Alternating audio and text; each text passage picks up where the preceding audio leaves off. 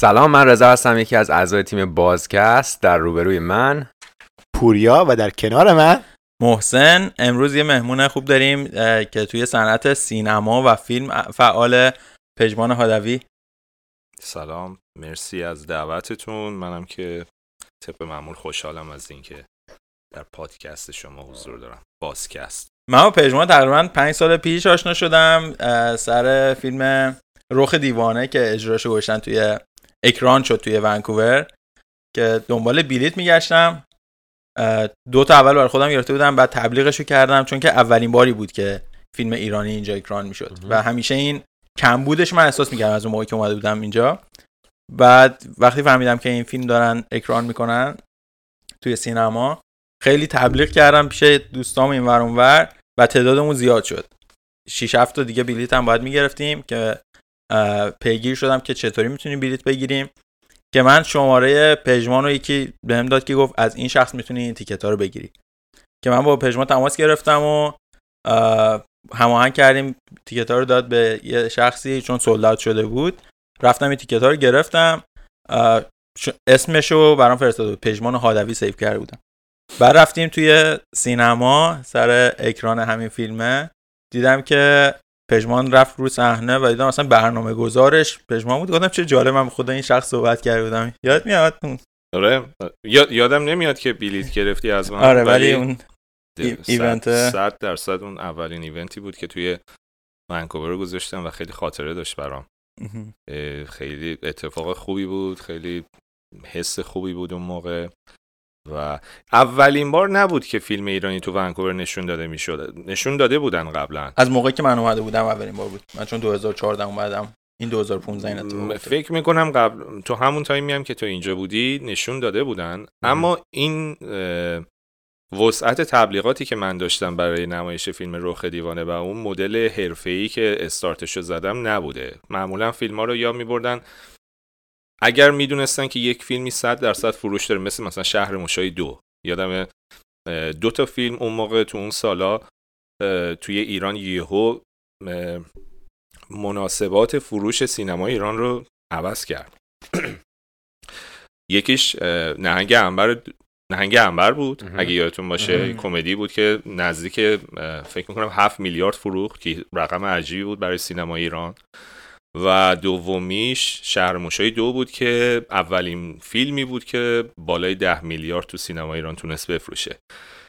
بچه های گروه پرچین کلاب این دوتا فیلم رو چون می‌دونستن که صد درصد همه هم دنبال این دوتا فیلم بودن.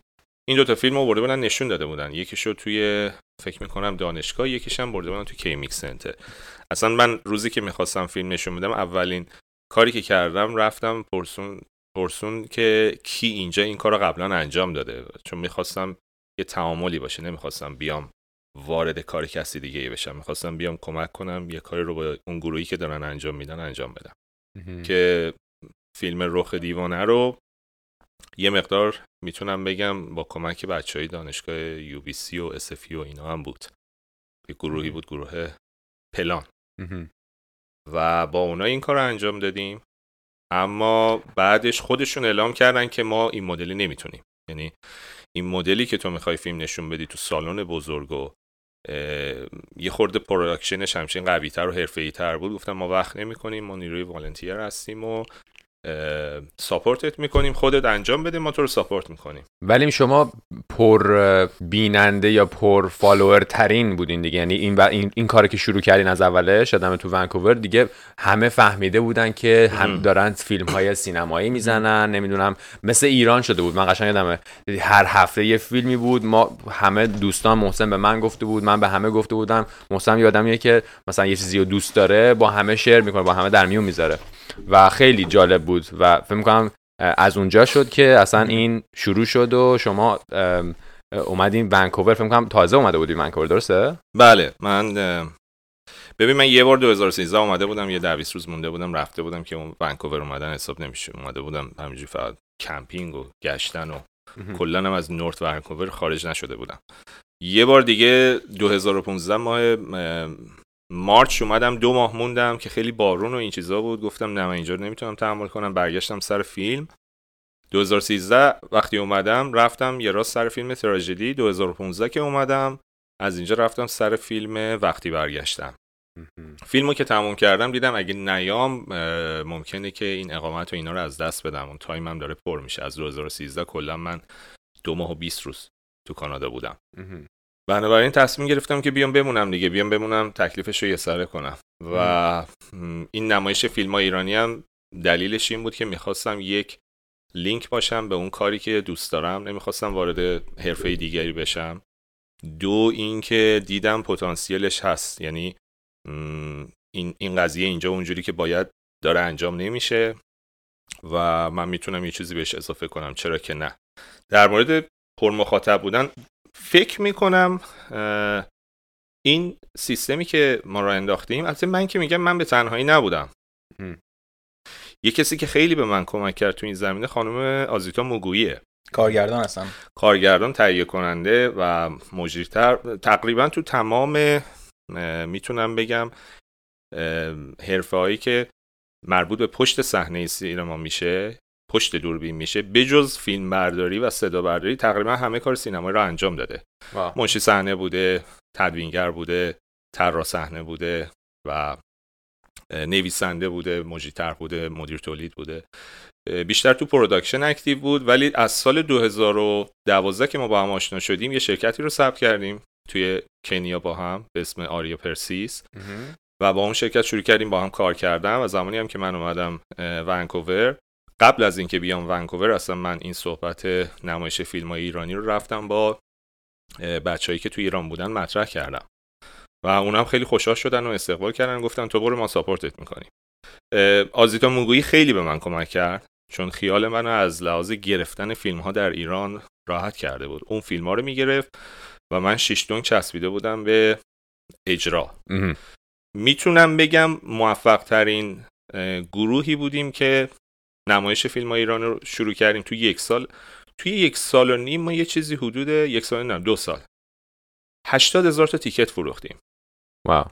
بعید می‌دونم در هیچ شهری در هیچ جای دنیا برای فیلم ایرانی انقدر تیکت خارج از ایران. خارج از ایران انقدر تیکت آر داخل ایران که 100 درصد نه. انقدر تیکت برای فیلم ایرانی فروخته شده باشه. عجب. یه موجی را افتاد که حسنش این بود که ارج و قرمی که دیگه به فیلم های ایرانی می‌گذارن بعد از این جریان خیلی بیشتر از قدیمی یعنی دیگه کسی روش نمیشه فیلم رو ببره تو دانشگاه نشون بده. هر کسی هم وارد این حرفه میشه. مجبوره که بره تو سینما مجبوره با یه شکل و شمایل درست این کار رو بکنه. فیلم subtitle داشته باشه. بعض وقتا مهمون بیارن برای فیلم. این چیزی بود که ما راه انداختیم و همین که این روند الان داره ادامه پیدا می‌کنه خب خوبه دیگه ما. دیگه این ادامه پیدا نمی‌کنه که آخه. من یادم تقریبا چیزی که خودت گفتی یک سال و نیم دو سال خیلی active بودیم و من خیلی خوشحال بودم بابت این قضیه که هر ماه یه فیلم خوب خیلی فیلم ها که اصلا تو ایران توقیف بود اصلا اجازه هم نداشت. ما اینجا دست اول می‌رفتیم می‌دیدیم مثلا خانه دختر. خانه دختر. آره. اون بود مادر قلب اتمی بود که اون موقع اصلا مجوز نگرفته بودن اینا. ما اینجا رفتیم دیدیم و خیلی جالب بود و خیلی ناراحت کننده است که این قضیه ادامه پیدا نکرد. چی شد که اصلا ادامه پیدا نکرد؟ چند تا دلیل داشت. یکی دو تا دلیل نمیشه که خب 100 درصد یکی از دلایل مهمش خود منم حتما دیگه. یعنی اول اگه یه چیزی جواب نمیده یه کاری رو شما اونجوری که باید نمیشه 100 درصد دلیل اصلیش خودتی اول. و فکر می‌کنم یکی از دلایلش این بود. دلایل دلایل دیگه هم داشت. از جمله اینکه سری گروه دیگه هم اومدن خواستن عین این کار رو انجام بدن کما اینکه تقریبا تو تمام بیزینس ایرانی این اتفاق میفته یکی یه کاری رو می‌کنه یه خورده سر صدا می‌کنه همه می‌خوان همون کار رو انجام بدن. و کسانی که اومدن و وارد این سیستم شدن یعنی خواستن دقیقا این کار رو انجام بدن کسانی هم نبودن که بگیم تازه اومدن و دیدن ای همچین اپورتونیتی اینجا وجود داره ما هم انجام بدیم. کسانی بود که مثلا 10 سال قبل اینجا بوده. 15 سال قبل اینجا بوده. کار دیگه می‌کردم ولی. کار دیگه ای می‌کرده و یهو دیده جمعیت اومدن و گفته خب پس جواب میده. چرا چرا ما انجام ندیم؟ ما هم اما موضوع اینجاست که من نگاه هم این بود که خب این نیست پس بذار انجامش بدیم. اونا نگاهشون بود که این خوب پول در میاد یا خوب از توش میشه PR گرفت public relation گرفت و این این اقامت دائم کانادا رو. نه نه نه public یا- relation. نه اون. اه، می‌خواستن که از این fame از این شهرت از این audience ی که می‌گیرن در جهت رسیدن به شهرت؟ یه شهرتی میاره دیگه. بالاخره میبیننت میشناسنت. یه ارگانیزیشنی میشی که همه با در ارتباطن آدما میان میرن آدما رو تو دستت داری دیگه کراد ونکوور رو. می‌خواستن که از این یه استفاده دیگه ای بکنن. و خب اون منتالیتی اون اتفاقی که باید نمیافته براش دیگه.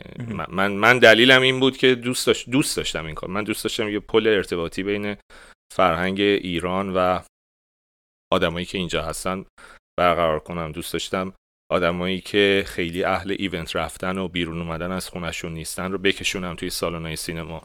دوست داشتم فیلم های سینما ایران روی پرده نشون داده بشه و یه یه لولی بدم به گرد همایی ایرانی توی ونکوور. از اون حالت فقط ایونت ساز و آواز و بزن به رقص و یا سیاسی بیاد بیرون.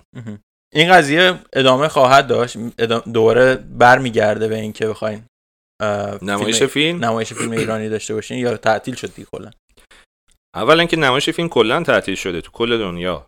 الان وضعیت سینما به صورتیه که هیچ کس نمی‌دونه چه اتفاقی میفته من فکر می‌کنم اتفاقی که به زودی بیفته اینه که فیلم ها همزمان هم در سینما هم به صورت آنلاین نمایش داده بشه. یک تعداد سینما باشن که اونایی که خیلی سینما رو هستن فقط برن. یعنی معمولا اون کسایی که توی این زمان مخصوصا که سینما رفتن یه خود ریسکیه فکر نمی کنم دیگه اون کسایی که دوست داشتن دور هم جمع شن فقط و پاپ کورن بگیرن دستشون برن تو سینما انگار که رو مبل خونه نشستن. دیگه سینما برن ریسکش رو قبول کنن. ترجیح میدن که خونه این فیلم ها رو ببینن. و اصلا سیستم سینما رفتن عوض میشه. بنابراین این یک دو اینکه خارج از اون از شرایط خاص الان. اتفاقاتی که برای من افتاد اینجا و نکات منفی که پیش اومد و درگیری از یه جایی به بعد احساس کردم با یه سری آدم دارم درگیر میشم که اصلا در توان من نیست اون مدلی درگیر شدن. خیلی دیگه قضیه داشت ناموسی می‌شد. آره دیگه ب- یه اتفاق بعدی که این روزا زیاد میفته آدمای ترسو زیاد شدن که جرئت ندارن بیان به خودت یه چیز بگم. میرن همه چی تو اینترنت پخش می‌کنن. منم اصلا اخلاق ندارم تو اینترنت جواب بدم. یعنی از از اولین روزی که من نمایش فیلم رو شروع کردم اولین فیلمی که گذاشتم فردا صبحش دیدم یکی تو فیسبوک به من فوش داده. بدون اینکه منو بشناسه. که فلان فلان شده. چرا مثلا اسم ما رو هم نیوردی از ما تشکر نکردی. من موندم خدای جوابشو بدم ندم. رفتم تو پرایوت مسیج بهش گفتم آقای محترم مثلا شما آقا سن- بوده پس. سنش بالا بود. سن مثلا فکر کنم 60 سالش بود. ولی که آقا این این چیزی که شما میگین مثلا اینجوریه. حالا شاید من یادم رفته. اصلا دلیل نره شما بیا کامنت بذاری هم مردم بخونن که فلان فلان شده. فلان فلان شده که نه که فوش بعدی. آره. من مثلا چیز تو مایه اسکل مثلا. چرا؟ چرا اسم ما رو نیوردی؟ درست. از این بعد دیگه هی داشت بدتر می‌شد. و به یه جایی رسیده بود که یه برنامه گذاشته بودن. یه نفر میومد میشست مثلا یه ساعت چرت و پرت می‌گفت راجع به من. دیدم دیگه داره خیلی تو ماچ میشه و من دلیلم انقدی این قضیه دیگه واسه من ارزش نداشت که بخوام روح خودم رو آلوده کنم به درگیری با این آدم کم و اینکه شده بودم. یه جایی تبدیل به یه آدم زودرنج عصبی پرخاشگر شده بودم. انقدر این ترکشا بهم خورده بود داشت کرکتر منو به کل عوض می‌کرد و اصلا دوست نداشتم. خب از اونور بازخوردهای خوبش هم بود. بازخورد خوبش من فکر کنم به مراتب خیلی بیشتر بود. حالا ببین بازخورد خوبش بود اما توی چیزی که پتانسیل وجود نداره رقابت معنا نداره. همه میومدن می‌گفتن چرا تو ناراحتی که اون گروه هم داره این کارو می‌کنه؟ رقابت دیگه رقابت کوالی- کوالیتیتون رو می‌بره بالا. گفتم جواب من این بود که من قبول دارم اگر اون گروه بیاد کوالیتی بهتر از من نمایش بده. وقتی میاد با کوالیتی پایین تر با اینتنشن بدتر با دروغ و کلک و مثلا من هیچ وقت نمیومدم بگم ما فیلم توقیف شده داریم نمایش میدیم. اصلا من دوست ندارم موج سواری رو. ولی مثلا در اون گروه میومدن می‌گفتن نمایش فیلم توقیفی فلان. خب تو داری ابزاریش می‌کنی تو داری ماجرا رو می‌بری به یه سمتی تو داری اصلا label میچسبونی. من همین دوتا فیلمی که شما برین Facebook page ایرانیان فیلم هنوز وجود داره دیگه. اون event ها هم سر جاشه. یک جا ببینید اگه دیدین یک دونه از فیلم هایی که توقیف شده بود اون زمان رو من نشونم ما یک کلمه نوشتیم این فیلم یه جا توقیفه. هیچ وقت من دوست نداشتم وارد این قضیه بشم. کما اینکه می‌دونستم با این یک کلمه تو می‌تونی اتنشن یه سری آدم دیگر هم بگیری. یک این بود دو اینکه تهیه کننده ها توی مقطع کوتاهی خیلی حریص شدن به خاطر پولای زیادی که گروه های دیگه بهشون می‌دادن و درخواست پول بیشتر از من کردن که اصلا منطق نداشت از این نمایش پولی در نمی اومد و این باعث شد که من نتونم تو اون تو اون گود رقابت با این گروه بتونم کیپ آپ کنم. خیلی سخت بود. و دیدم دارم همینجوری از جیبم می‌ذارم بابت چی؟ یه سری فیلمی که حالا یه سری دیگه می‌خوان نشون بدن. یه جنگ علکی یه مورد دیگه این بود که به دلیل اینکه قضیه دیگه شده بود مونوپولی یه حالتی پیش اومده بود که فیلم ها خب دست یه تهیه کننده که نبود. فیلم ها دست پخش کننده است. پخش کننده میگه اگه این فیلم منو می‌خوای بعد مثلا این چهار تا فیلم منم بگیری. یه سری چهار فیلم بی ربطه که من خودم هم مثلا وقت نمی‌ذارم تماشا کنم مجبور می‌شدم بیارم اینجا نمایش بدم که این کارم دوست نداشتم. این داشت ضربه می‌زد به اون رپتیشنی که من داشتم میساختم. مجموعه این دلایل این شد که بکشم کنار. یه دلیل دیگه بود که خب بنده خدا خانم موگویی هم انداخته بودم توی این مسیر و این خانم محترم با اون سابقه سینماییش مجبور می‌شد بره وارد بازی cheap business ی پخش کننده ها بشه که اصلا اون آدمم مال این کار نبود و اونم داشت اذیت می‌شد. جفتمون داشتیم اذیت می‌شدیم. حالا من کمتر اون بیشتر. دیدیم دیگه به قول معروف عطایش رو به لقایش بخشیدیم و گذاشتیم این رو دو دستی در اختیار همون کسایی که خیلی مثل اینکه شوق و ذوق دارن برای نمایش ولی فیلم. ادامه ندادن اونا هم یه همیشه اون رقابت جذاب بیشتر مشکلشون این بود که من بیشترین هزینهشون در این راستا بود که من کار نکنم. یعنی پول زیاد می‌دادم به تهیه کننده که اون به من نده. نمی‌دونم فلان سالونا رو می‌رفتن. دقیقا روزی که من می‌خواستم فیلم رو بگیرم اینا می‌رفتن. اون سالن رو زودتر رزرو می‌کنن که من سالن نداشته باشه همش وقتی دیگه اینجوری بشه خب معلومه. شما از هدف اصلی باز میمونید. بازی میشه جورایی. یه ضرب آره. مسئله هست که میگه دیگی که برای من نجوشه می‌خوام سر سگ توش بریزم فکر با این یه همچین دیدی بوده که کار استاپ شده. آره. در هر صورت بر... نه برای من اینجوری نیست که دیگه که نه نه برای شما نه برای مثلا گروهی که با شما رقابت داشتن می‌کردن بعد شما که استاپ کردی اون هم استاپ کردن. ببین یه... شاید همچین چیزی صدق کنه. یه روزی یادم ما فیلم بادیگارد رو داشتیم نشون می‌دادیم توی دانشگاه کپیلانو. یه سالونی داشت. نمایش چندمش بود. قبل از اینکه آقای پرستویی رو دعوت کنیم بیان ونکوور. نوروز بود. عید بود. ایام عید بود. فکر کنم سال 2016 اون روز توی سینما من و خانم مگویی هم اتفاق اومده بود ونکوور. برای یه پروژه ای آها می‌خواستیم فیلم احمد رمضان زاده هم نشون بدیم فیلم حکایت عاشقی. با حضور کارگردان. اون روز دیدیم که از هر گروهی آدم داره میره توی سینما فیلم ببینه. مثلا دختر خانومی میومد که لباس کاملا امروزی مثلا شکمش معلوم بود یه تاپی پوشیده بود. از اون طرف هم یه خانم چادری. بعد جالب اینجاست که اون خانم والنتیرایی که دم در کمک ما می‌کنن از هر دو تیپ بودن و خیلی با هم داشتن گپ می‌زدن. یه حس خیلی حس خوبی بود. اون روز اون روز خانم مگویی هیچ وقت یادم نمیاد. گفتش که ببین ما یه موجی رو انداختیم که این موج احتمالا از روی خودمون هم دیگه رد میشه و دیگه این این کار مال من و تو نیست. این کار رفت توی لول دیگه و امیدوارم که آدمایی که بعدا میان سوار این موج بشن خرابش نکنن که فکر می‌کنم کردم. منظور این که ما می‌خواستیم اون موجه را بیفته که راه افتاد. و احتمالا هم باز آدمهایی بهتر از من بیان در آینده باش ادامهش بدم و بعید می‌دونم من دیگه برم تو این فاز. خیلی خیلی تاکسید بود این فضای خیلی سمی بود فضای کاری. خیلی از ایرانی هم دیگه ساپورت نمی‌کردن. یعنی اونا می‌رفتن می‌گفتن ما بهتریم. منم این اخلاقا ندارم که برم اینجوری بخوام از خودم دفاع کنم. خیلی از کسایی که ما رو ساپورت می‌کردن دیگه ادامه ندادن ساپورتشونو.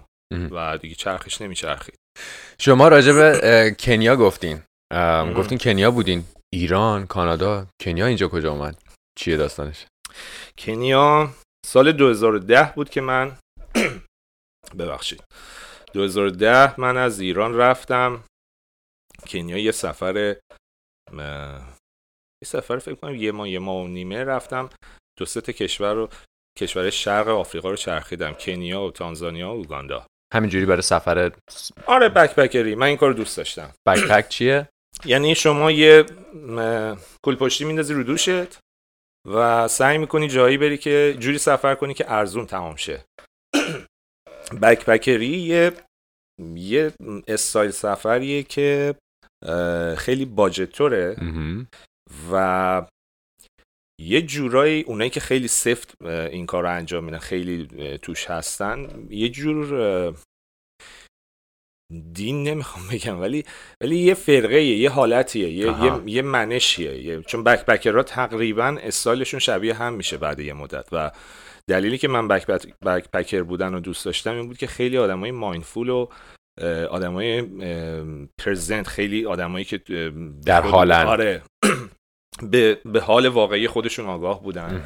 خیلی آدمای right چی میگن؟ آدمایی که مدیتیشن می‌کنن آدمایی که خیلی materialist نیستن. یه جور مراقبه است backpacker بودن. چون شما تقریبا از تمام material خودتو فاصله میدی دیگه تو هتل نمیخوابی. میری توی این dormitory ا این جایی که اتاقایی که آره میرم مثلا من می‌رفتم یه جایی میخوابیدم یه اتاقی بود ده تا تخت دو طبقه بود. با 20 نفر آدم با 19 نفر آدم دیگه باید share می‌کرد. ولی مثلا اتاق بود شبیه 5 دلار.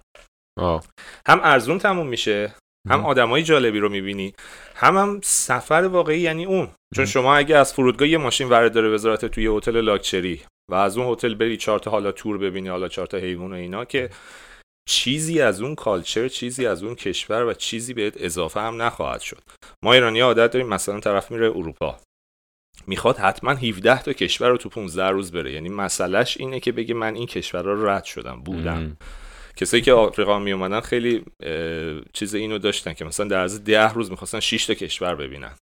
شما یه یه خورده قاطی فرهنگ اینا بشه و چهار تا چیز رو بگید تو بکپکری تو سفرهای بکپکری این چیزا اتفاق میفته شما با مشکلات مواجه میشی که تو سفر عادی هیچ وقت مواجه نمیشی. مسئولیت تمام و کمال همه چی با خودته. برسم به حالا این ایستگاه اتوبوس نرسم. کسی نیست که بخوای مثلا ازش پرسجو کنی. یه جورایی آپدیدت می‌کنه دیگه یه جورایی ترس تو میریزه. اصلا همون سفر ترس منو ریخ و باعث شد که تصمیم بگیرم برگردم کنیا و ببینم چه کار رو میشه شروع کرد. کینت پس پس شما رفتیم بک بکینگ توی کنیا برای اولین بار و خوشتون اومد اونجا موندین یا چی شد؟ چون خوشم اومد. به چند تا اتفاق افتاد. یه دور کنیا و تانزانیا و اوگاندا رو ما گشتیم و وقتی به تانزانیا رفتم برای مدیتیشن. یه دوره مدیتیشن ده روزه بود به اسم ویپاسانا. پیشنهاد می‌کنم کسی که میشنون این پادکست رو حتما اینو انجام بدن. می‌دونی چیه؟ میری برای ده روز صحبت نمی کنی اونجور داستان آره. شما به مدت ده روز وارد یک حالت قرنطینه ای میشی. الان دیگه قرنطینه عادیه. آره. الان بگیم یه چیزی نیست. ما زندگی قرنطینه. ده روز eye contact با هیچ کس نباید داشته باشی. صحبت نباید بکنی. هیچ چیزو نباید بخونی. هیچ چیزو نباید بنویسی. قلم و کاغذ و اینا اصلا دورت نیست. یه اتاق مثل یه سلول بود. یه تخت بود و بغلش هم یه حموم که یه سطل بود. با کاسه باید آب میریختی. آب یخ رو خودت. و ده روز تو این موقعیتی تنها تایمی که آدم ها رو می‌بینی موقعی که میری غذا بخوری غذا هم حالت گیاهیه و نباید حواست باید باشه که نزدیک نشی یه وقت دستتون مهم نخوره یه وقت چش تو چش نشیم. خیلی حالت عجیب غریبی بود. مخصوصا برای من که این اولین بار بود این کارو می‌کردم. توی اون مراقبه که دو سه روز اولش به شدت سخت گذشت برای من و اصلا نمی‌دونم داشتم دیوونه می‌شدم. چون یهو شما از تمام distraction هایی که دور هست خلاص میشی و صد درصد فقط خودت و خودت. یه چیز دیگه این بود که صبح ساعت پنج ما رو بیدار می‌کردن و ساعت شیش و نیم باید شروع می‌کردیم meditate کردن. میشستیم یه جا چشمونو میبستیم از بالای فرق سرمون تا نوک انگشت پامون و بعد observe آگاه می بودیم بهش. آره بعد قشنگ حس می کردیم حالت انگار که جارو داری می‌زنیم. این تمام انرژی بعد با هی جارو می‌زدی میومدی پایین می‌رسیدی به سر انگشت پات بعد دوباره از پایین شروع می‌کردی میومدی بالا. باز دوباره می‌رفتی پایین باز دوباره می‌رفتی بالا. یعنی بعد قش... به جایی رسیده بود که من یادمه مثلا اعضای صورتم خود به خود تکون می‌خورد. مثلا دماغم یه میدم داره تکون می‌خورد. بدون اینکه من کاری بکنم. این پوست صورت دیگه شروع می‌کنه لرزیدن. برای چند ساعت؟ ببین شیش شروع می‌کردیم تا ده.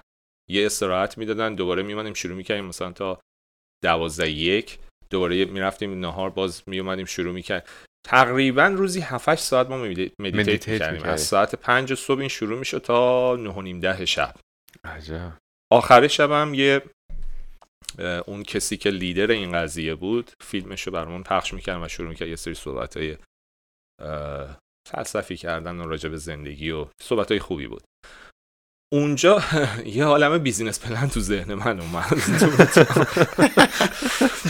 آره روزای اول که هم همه خاطرات دوران بچگیم و کل زندگیم اومد جلو چشم. یعنی چیزایی میومد تو ذهنم که اصلا یادم رفته بود این اتفاقا بس من افتاده. بعد کم کم وارد این فاز شدم که شروع کردم به آینده خودم فکر کردن که می‌خوام چیکار کنم؟ مثلا من کجام؟ آیا از این زندگی راضیم؟ بعد کم کم یه سری اه، فکرهای business ی اومد تو ذهنم. بعد دیگه روزای آخر می‌رسی به یه صلح درونی با خودت. یعنی تازه متوجه میشی که اصلا مفهوم زنده بودن یعنی چی؟ این این که ما زنده ایم این, این, این بدن این, این استایل اینا یعنی چی؟ البته که اون در روز خب کم بود. این کار باید وقتی که اون انجام میدی بعدش باید شروع کنی هر روز این کار رو انجام بدی. اگه می‌خوای واقعا تو اون مایندست بمونی که خب من این کار رو نکردم قاعدتا زیاد بود برام. ولی تاثیر خودش رو گذاشت. فکر می‌کنم همون مدیتیشن باعث شد که من به این اعتماد از خودم برسم که تصمیم بگیرم برم کنیا و یه کاری رو شروع کنم. عامل اصلیشون بود. یعنی از ایران کاملا برین کنیا دیگه کلا کارا رو ببرین کنیا. پلن این نبود. بخوام خیلی صادق باشم. نه اینقدری هم دیگه شجاع نبودم که بگم خب دیگه حالا من رفتم کنیا دیگه بمونم. من قرار شد برم کنیا. نه، یه 20 روز یه توری رو قرار بود ببرم. یه گروه اولی رو که می‌خواستم ببرم قرار ببرم. گروه سی و خورده ای جمع شده بودن تبلیغات کردیم و خیلی داستان داشتیم و به یه بعد فهمیدیم که ما نمی‌تونیم قرارداد ببندیم باید حتما partner بشیم با یه آژانس توریستی دیگه. بعد با اون آژانس partner شدیم. اونا چقدر ما رو اذیت کردن؟ قرار شد یه پولی بگیرن رو هر قرارداد و یه چک سی میلیونی از من گرفتن و ما بالاخره این گروه خواستیم ببندیم. گروه تا زمانی که قرار شد برسه به بردن از سی و خورده نفر شد چهار نفر. و این چهار نفر رو من بردم و تهشم یه 500 600 دلار واسه من موند. و قرار شد که من برگرد به یه چیزی حدود مثلا 20 روز بمونم اونجا و بعد از 20 روز یه سری چیزا رو یه سری بستر رو فراهم کنم و برگردم و وقتی همه چی اوکی شد با یه گروه بزرگتر برم. که یه سری اتفاقات افتاد تو اون 20 روز که من اصلا تصمیم گرفتم دیگه برنگردم ایران. و شما برای اولین بارتون رفته بودین کنیا؟ این دومین بار این دومین بار. اولین بار یه هفته اونجا بودم. یه هفته رفته بودیم بعد یه هفته توریستی رفته بودم بعدش تور, backpacker ی. تور آره. برده بودین. بعدش آره اومدم گفتم من خیلی وقت کنیا اینجا فعالیت سینمایی نمی‌کردی نه؟ نه اصلا هیچ ربطی من به سینما نداشتم. دو تا فیلم اونجا کار کردی. دونه فیلم خودت فکر کنم بعد بعد از اون زمانی. بود. okay. آره. اون من سال به 2012 بود که شروع کردم به کار سینمایی کردم و خیلی هم اتفاقی. اما کنیا رفتنم اینجوری شد. من قرار بود برم یه ده 20 روز بمونم برگردم که واقعا هم چیزایی که با خودم برده بودم برای ده 20 روز بود. یعنی مثل دو تا دونه تیشرت داشتم و یه شلوارک اضافه و دو جفت کتونی که یکیش همون اول بسم الله گم شد تو سفر رو بعد خیلی هم داستان پیش اومد. مثلا با اون گروهی که با ما کار می‌کردن سی میلیون چک گذاشته بودیم. یکی این خانمایی که توی گروه ما بود کتونیشو گم کرد توی سافاری. بعد کتونیشو به این دلیل گم کرد که یکی از بچه های گروه در ماشین هی باز می‌کرد میدوید پایین عکس می‌خواست بگیره از حیوونا. کتونی این گم شد. این اومد به من گفتش که کتونی من گم شده. این آقا انقدر در باز بسته کرد کتونی من گم شد تقصیر اون و فلان و اینا. ما رفتیم به موقع گفتیم آقا تقصیر شماست. ده بار بهت گفتیم این در باز بسته نکن. اونم آقای محترمی بود. رسیدیم نایروبی یه کتونی خرید برام خانم. خب. سوار قطار شدیم بریم مومباسا دوباره کتونیشو دزدیدن. این سری. باز اومد گفت کتونی من گفتم دیگه این که گفت نه این انرژی منفی داد و اصلا رفت ایران شکایت کرد.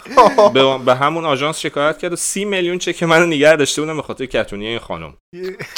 تا ما بعدا مجبور شدیم که یه کادویی بگیریم بدیم رضایت بده. بعد مثلا چند ماه این چک ما رو این آقا پس بده. اون آقا هم خیلی آقایی که این کار رو می‌کرد خیلی بد رفتاری می‌کرد. بعدش یهو اصلا چیزش عوض شده بود رفتارش عوض شده مثلا بهش تو فیسبوک مسیج می‌زدم که خب این خانم الان مثل که اوکی این چک ما رو میدی؟ می‌گفت من الان وقت کارم نیست وقت مثلا تفننمه. شما حق نداری تو این تایم به من مسیج بزنی. مثلا کسی که تو ایران داره کار می‌کنه.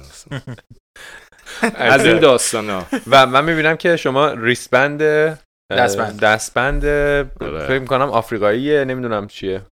این کنیاس. اون پرچم کنیاس. بله. این خب. اوگانداست آها. و این یکی هم تانزانیاست این اون سه تا کشوریه که من اول رفتم. این از اون موقع تو دستمه. از از سال 2000 و تقریبا ده. سال ده 2010 ده سال 2011 فکر می‌کنم. 2000 خیلی دقیق یادم نیست دقیقا این تایمینگه چون هی میخو... نزدیک کریسمس بود و این, این آره. چیزا دقیق یادم نیست. ولی مطمئنم که من 2011 داشتم کنیا زندگی می‌کردم. چون ما 2012 فیلم فرزند چهارم رو کار کردیم. از تجربیاتتون بگین روزای اولی که تو کنیا با 500 دلار چیکار کردین؟ چجوری تو کنیا؟ چون کنیا کشوری نیستش که همینجوری برین تو نه. خطری هم اساسا. فکر نکنم امن باشه. هست؟ آفریقا خطریه ببین ام، طبعا اون security که شما اینجا دارین و می‌بینین که خب اونجا نیست. از هیچ کشوری که من تا حالا تو زندگیم دیدم اونجا امن‌تر نیست و خب ناامن‌تره ضمنا. پلیسش پلیسیه که خیلی corruption خود پلیس ممکنه تو رو بگیره و لختت کنه. یه چیز جالب بگم تو تانزانیا یه کاخ ریاست جمهوریه یه حیات خیلی بزرگ داره توش پر حیوانه. بعد حالا اینه که چی میگن طرفداران تانزانیا میان الان حمله می‌کنن که چرا اینجوری گفت. بعد توریستا میان حیونا رو می‌بینن متوجه نمیشن اینجا مال ریاست جمهوریه چون اصلا هم شباهتی نداره. فکر می‌کنن باغ وحشه. عکس می‌گیرن. پلیس عمدن میره قایم میشه تا شما بری عکس رو بگیری. به محض اینکه عکس گرفتی میاد. و وقتی میاد سراغت میگه شما کاخ ریاست جمهوری عکس گرفتی با بری زندان. و همونجا میگه که یا انقدر پول بده یا باید بری زندان. و پلیس آدم رو خود پلیس این کار رو اونجا می- می‌کنه. یه جای دیگه چیکار باحالی؟ آره من business می‌خواستم پول exchange کنم. و این چ- کیفای کمری چی میگن اسمش؟ fanny آره. pack آره. از اونا هم گذاشته بودم. یه چیزی حدود هزار و مثلا فکر می‌کنم 200 دلار اون سفر اول. که برای کل مثلا اون یه ماه پولم بود و می‌خواستم تو تانزانیا تانزانیان شیلی واحد پولشون بود. برم یه مقدار پول بگیرم و رفتم اکسچنج اکسچنج ها خب ریتشون مثلا اگه هرچی هست تو خیابون یه سری هستن مثل صرافی های توی ایران توی خیابون فردوسی که خیابون وایستادن دلار، پول. چیز. آره اونجا دلار. داشت. ما هم گفتیم خب پس با اینا بریم دیگه. اینم گفتش که آره من مثلا اونجا اگه ریت حالا یادم نیست مثلا اگه 84 بود این می‌داد 86 ما هم به خاطر همون گفتیم پس این اینا تجربه‌ای بود که یکی یکی من داشتم پیدا می‌کرد چرا برم تو اکسچنج میرم با این؟ اینم ما رو برد تو کوچه و پس کوچه و اینا و بعد زنگ زد یکی دیگه و من هی دیدم هی داره آدم میاد. ما توی کوچه خیلی پرت هی هی داره یکی یکی آدم میاد و یه طرف خیلی هیکلگون. حالا من با یه دمپایی و یه صندل کل پولم اینجاست. و اینو خیلی راحت می‌تونستن بگیرن پول از من دیگه. گفتش که گفتم پول اووردی؟ گفتش که آره. بعد این که میشمرد هی اصرار داشت که یه کشی و هی مینداخت دور پولو می‌داد به من. بعد من دوباره باز می‌کردم میشمردم پولو وقتی که پولو میشمردم دوباره از دست من می‌گرفت باز یه کشی مینداخت دورش. خب این یه کاری داره می‌کنه. درسته من نمی‌فهمم. ولی صد درصد یه روزنامه هم هی دستش بود. هی با اینا بازی می‌کرد. بعدم فهمیدم کفزنی که میگن اونه. تو این گیرودار بود گفت خب پول بده گفتم پول که دستم نیست پول تو بانکه. باید بریم از بانک بگیریم اون بانکی که سر کوچه است. گفت اه، پس ما رو مسخره کردین تو این گیرودار یکی دیگه اومد با بیسیم که پلیس مخفی بود مثلا. پلیس آندرکاور بود که اینجا هم داریم. اون اومد گفت شما دارید چیکار می‌کنین اینجا؟ گفتم که هیچی. اینا می‌خوان گفتن ما اکسچنج گفت این کار غیر قانونیه بیا بریم پلیس. گفتم باز چی بریم؟ من نه پولی گرفتم نه پولی دادم. گفتش که نه باید بریم و تو این گیرودار گفتم کارت تو ببینم کارتش هم نشون دیدم واقعا پلیسه ولی می‌خواست بگیره پول از من. گفت پولا کجاست و نشون بده و جیب تو ببینم و اینا. همون لحظه من یه دیدم یه ماشین وانت داره رد میشه پشتش چهار نفر با این نمی‌دونم کلاشینکوف بود چی بود نشسته بودن. این پلیسای مدل ارتشی هم رد می‌شد سری دویدم سمت وانته. بدو بدو. اینا هم دنبال من دویدن. رسیدم به وانت پریدم پشت وانت. پریدم پشت وانت اینا وایستادن اینا وایستادن و چی شده فلان گفتم که من متوجه شدم طرف پلیسه و می‌خواد منو لخ کنه. اما به روش نیوردم گفتم اینا یه سریان می‌خوان منو لخ کنن و طرف علکی میگه من پلیسم. بعد یه پلیس دیگه اومد و گفتش که نه این واقعا پلیس و منم شروع کردم. ای من ممنونم که شما چقدر آدم خوبی هستین خودم زده بودم به خریت که من نمی‌دونم نفهمیدم یعنی تو پلیسی می‌خوای از من بگیری. با هر بدبختی بود من قصر در رفتم ولی نزدیک بود که کل پولم اونجا ازم بگیرن یک اصطلاحی استفاده کردن کفزنی. آره. یعنی چی؟ ببین خیلی حالا وارد نیستم. اما ظاهرا اینجوریه که وقتی می‌خوام پولو بشمرن از توش لایی می‌کشن و تو متوجه نمیشی. یعنی یه جوری میشمرن که مثلا میگن این ده هزار تاست اما وقتی میدن دستت شما شاید مثلا دو هزار تاشو کشیده بیرون. و اینقدر سریعا تو این قضیه با همون بازی با کش و اون روزنامه ای که دستشونه و اینا این کار رو انجام میدم من نمی‌تونم هرچی هم دقت می‌کردم متوجه نمی‌شدم. ولی وقتی واسه یکی تعریف کردم گفت این داشته این کارو با تو می‌کرد. آره. این این این مثلا یکی از یه جریان دیگه این بود که ما رفتیم یه تور گرفتیم. برای مثلا از اینجا قرار بود من برم اروشا یه شهر دیگه است تو تانزانیا مثلا به اندازه از تهران تا شیراز. فاصلش. اونجا هم جاده ها داغون وقتی سوار اتوبوس بشی بری تا اونجا بیچاره میشی. اینقدر همه همه جا خاکیه. خاکی و پر از دستانداز و ناامن و نزدیک به 400 500 دلار پولمو گرفت اون گروه اون تور داخلی. که منو بفرسته یه قراردادم بست و گفتش که این هتلته و فلان شهر میری و با اتوبوس و اینا. ما با اتوبوس رفتیم. اولا که اتوبوس ساعت یک صبح موتور سوخت وسط بیابون. خیلی راحت طرف پیاده شد و کول پشتی منم انداخت و گفت دیگه برو هر کاری می‌خوای بکن. ساعت یک صبح یعنی تو تاریکی محض یه دونه چراغ وجود نداشت وسط جنگل وسط بیابون. بیابون خاکی بود. اونجا اصلا جنگل نیست. چرا چرا جنگل هم هست ولی خیلی هم بیابون وجود داره بین این ور و اون آره. خب. منو پیاده من پیاده کرد من اون موقع با متأهل بودم. خودم تنها نبودم همسر سابقه هم با هم بود. حالا حساب کن یکی هم باهات ما دو تا هم تابلو دو تا کول پشتی همه هم می‌دونن شما بالاخره یه چیز با ارزشی تو این کول پشتی داری دیگه. دستخالی که نیومدی که آفریقا رو بگردی. بعد مسخره می‌کردن ما رو. این تانزانیایی رد می‌شدن داد می‌زنن موزونگو میخن موزونگو به زبون اونا.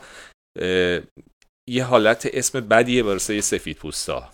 مثل مثلا سفید سیاه رو که وقتی یه مثلا می‌خوان تو این کنن میگن من کاکا سیاه فلان و آره. نیگر آره. این اینا به سفیدا اونجا میگن موزون اونجا reverse racism و داره چه آره موزونگو اگه نگاه کنین فیلم Inception نمی‌دونم دیدین آره. یا نه آره. یه جایی لئوناردو دیکاپریو رفته توی کافه توی مومباسا یه کسی رو می‌خواد ببینه. اونجایی که داره فرار می‌کنه کوچه باریک میشه حتی گیر می‌کنه آخرش. تا میشینه سر میز یه دونه از همون کسایی که اونجا کار می‌کنه میاد اینو موزونگو صدا می‌کنه. اگه این دفعه دیدین موزونگو جریانش اونه. آره. موزونگو به آدمای سفید میگن. ولی یه جاهایی خوبه یه جاهایی توهین آمیزه اینا ما رو داشتن مسخره می‌کنن هر هر میخندیدن و فلان. من جرأت هی میگم مثلا یکی میومد میگه بیا با ماشین من بریم. ما جرأت نمی‌کنیم بماند. با هر بدبختی ما دو صبح رسیدیم به اون شهر تازه فهمیدیم یارو سرمون کلا گذاشته توی دارالسلام و علکی بوده. فقط پول اتوبوس داده بود. و هیچ هتلی واسه ما رزرو نبوده و کل پول ما رو گرفته و منم که دیگه اصلا اصلا نمیصرفید این راه برگردی. راه عجیب غریب بود. مثلا اینم یه کلاهی بود که اما هفت سر ما گذاشت عجب. بعد شما گفتیم 500 دلار رو اینا چجوریه واحد پول تانزانیا یا همون آفریقایی اینا؟ چجوریه واحد پولشون؟ مثلا یه دلار میشه چقدر؟ یا مثلا ببین خیلی یادم نیست تانزانیا و اوگاندا چی بود چون اونجا رو یه بار رفتم. قضیه مال 7 10 سال پیشه. اما پول کنیا خب کنیان شیلیه کنیان شیلی مثلا اون موقع ها هر یک دلار دلار US معادل 85 Kenyan shilling می‌شد فکر می‌کنم الان مثلا هر یک دلار US 100 Kenyan shilling باشه بعد شما که هزار دلار تو جیبتون بود زیاد بود برای زیاد اونا. بود، آره. یعنی مثلا می‌تونستن. باش خونه بخرن نه نه دیگه اون اون زیمبابوه است که اون کارا رو باش میشه کرد ولی هزار دو- مثلا میگم 500 دلار پول یه تور خیلی خوب بود که با لندکروز 4x4 تو رو میبردن بالای اول میبردن بالای یه آتشفشانی بود توی عروشا که اون بالا آتشفشان خاموش بود و تمام حیوونا اونجا بودن. یعنی دهنه آتشفشان توش که می‌رفت. این که میگم یه فیلد خیلی بزرگی بود. بعد میبردن توی یه جایی به اسم یه پارک بسیار بزرگی بود به اسم سرنگتی. 17000 17500 کیلومتر مربعه. و اون حیات وحشی که شما می‌بینین یو یک میلیون بوفالو داره کوچ می‌کنه از یه ور به یه ور دیگه. یا اون گور خرایاشی. همه حیوانات وحشی که مربوط به آفریقاست رو شما اونجا می‌بینی. و گیم رایدینگ داره. سوار این ماشینا میشینی ماشینا رو روبازن و تو تو تو قفسی در اصل و شروع می‌کنی چرخیدن و اینا رو تو محیط واقعی خودشون می‌بینی. این این بزرگترین حیات وحش زنده دنیاست سرنگتی و ماسایی مارا این دوتا تقریبا یکی هن که فکر می‌کنم پو- 1500 کیلومتر مربعش تو کنیاست و 17 و خوردهش توی تانزانیاست کلش 25000 کیلومتر مربع و در دو time از سال اینا از کنیا میرن تانزانیا و برمیگردن یه. آره. و وقتی این. کارو می‌کنن اون great migration که high season و peak season آفریقاست اتفاق میفته این فیلم هایی که می‌بینید گور خرا دارن از یه رودخونه رد میشن و تمساح کروکودیل می‌گیرن. این دقیقا هم اسم اونجا هست Mara River. و دقیقا همون time migration و اون ریور تقریبا مرز بین کنیا و تانزانیا است. و خب اینا مجبورن رد بشن. چون همه میگن خب اینا که می‌دونن کروکودیل اینجاست چرا رد میشن؟ اینا باید برن. اگه نرن تو این ور دچار اه، کمبود غذا و این ماجرا میشن. آره. بهش یکم بریم سمت تجربه سینماییت. گفتی که پیشینت background ت سینما نبوده. از 2012 وارد این ماجرا شدی و چی شد؟ که اصلا رفتی تو کار سینما؟ سینما آره من بکراندم من که اصلا عمران خوندم. من هم هنرستان رفتم عمران خوندم رشته عمران هم دانشگاه عمران ادامه دادم. بعد متوجه شدم که خیلی اون کار رو دوست ندارم. رفتم توی بحث فروش مهندسی فروش. بعد یه مقدارم کار تور کردم. تو کنیا هم که دیگه چسبیدم به کار توریست و اینجور مسائل. از یه time ی به بعد یه سری عکاسا اومدن سراغ من. وقتی اونجا کار تو می‌کردم. کنیا. تو کنیا. به عنوان fixer واسه عکاسا کار می‌کردم. و یعنی چی فیکسه fixer کسیه که مثل tour guide میمونه اما باید responsibility خیلی بیشتری داری. یعنی شما باید بری مثلا میگم یه گروه عکاسی که می‌خواد بره توی یه جایی مثل داداب. داداب یه جایی 400 کیلومتر به سمت سومالی اون بزرگترین. دومین کمپ رفیوجی توی آفریقاست. و تمام این کسایی که مهاجر رفیوجی هن توی اون کمپ نگهداری میشن. کمپ یو. خب خیلی از عکاسا می‌خوان برن اونجا عکاسی کنن یا فیلم بسازن. اینا باید یه سری مجوز بگیرن از یو ان همینجوری نمی‌تونی سرتو بندازی پایین بری. یا اصلا اگر می‌خوای عکاسی کنی باید یه سری مجوزا رو داشته باشی. بعد اینکه تو این جایی ناامن بری و security ت فراهم بشه خودش یه داستانه. چون به محض اینکه خودت سر خود بری این ور اون ور، اولین کاری که می‌کنم این دوربین دوربین تو ازت میدزدن چون. بالاخره اون لنزا و اون دوربین کلی پولشه من fixer بودم یعنی عملا من به اینا می‌گفتم اینجا عکس بگیرید اینجا برید این کارو نکنید اینجا بمونید همه کارشون رو انجام می‌دادن یه دفعه یادمه که یه, را... یه... یه آدمی بود خیلی هم قالتاق بود کنیایی. این به من زنگ زد. چند بار خواسته بود با من یه بیزینسی بکنه ولی هیچ وقت معاملمون نشده بود. قشنگ مل عینا بود که خیلی خوش زبون خوش سر زبون بود ولی خیلی قالتاق بود. این من زنگ زد گفتش که من سه تا ایرانی پیدا کردم و هزار شیلی به من بده تا اینا رو به تو معرفی کنم. هر کارشون هم می‌کنم اینا به من بیزینس نمیدن مثل که به من اعتماد ندارن. تو بیا اصلا مال تو. منم اون موقع موقعی بود که واقعا کار نداشتم و داشتم تلاش می‌کردم که یه جوری بالاخره شده روزی ده دلارم در بیارم اونجا زنده بمونم. گفتم باشه هزار, هزار شیلیه مثلا شاید بگم یک پنجم کل پولی بود که من داشتم اون زمان. این هزار شیلی رو بهش دادم و زنگ زد اینا اومدن و که سه تا عکاس بودن از ایران اومده بودن. یکیشون یلدا معیری بود. عکاس همشهری بود. یلدا معیری اونیه که عکسش ترامپ برداشت توییت کرد و کلی براش دردسر شد. یه عکسی ترامپ توییت کرد یه زن چادری وایستاده بود و بدون اجازه یلدا برداشت این عکس گذاشته بود و یه سری داستان شد. یکیشون یلدا معیری بود که زبان اون خوب بود توشون. یکیشون بهنام صحوی بود.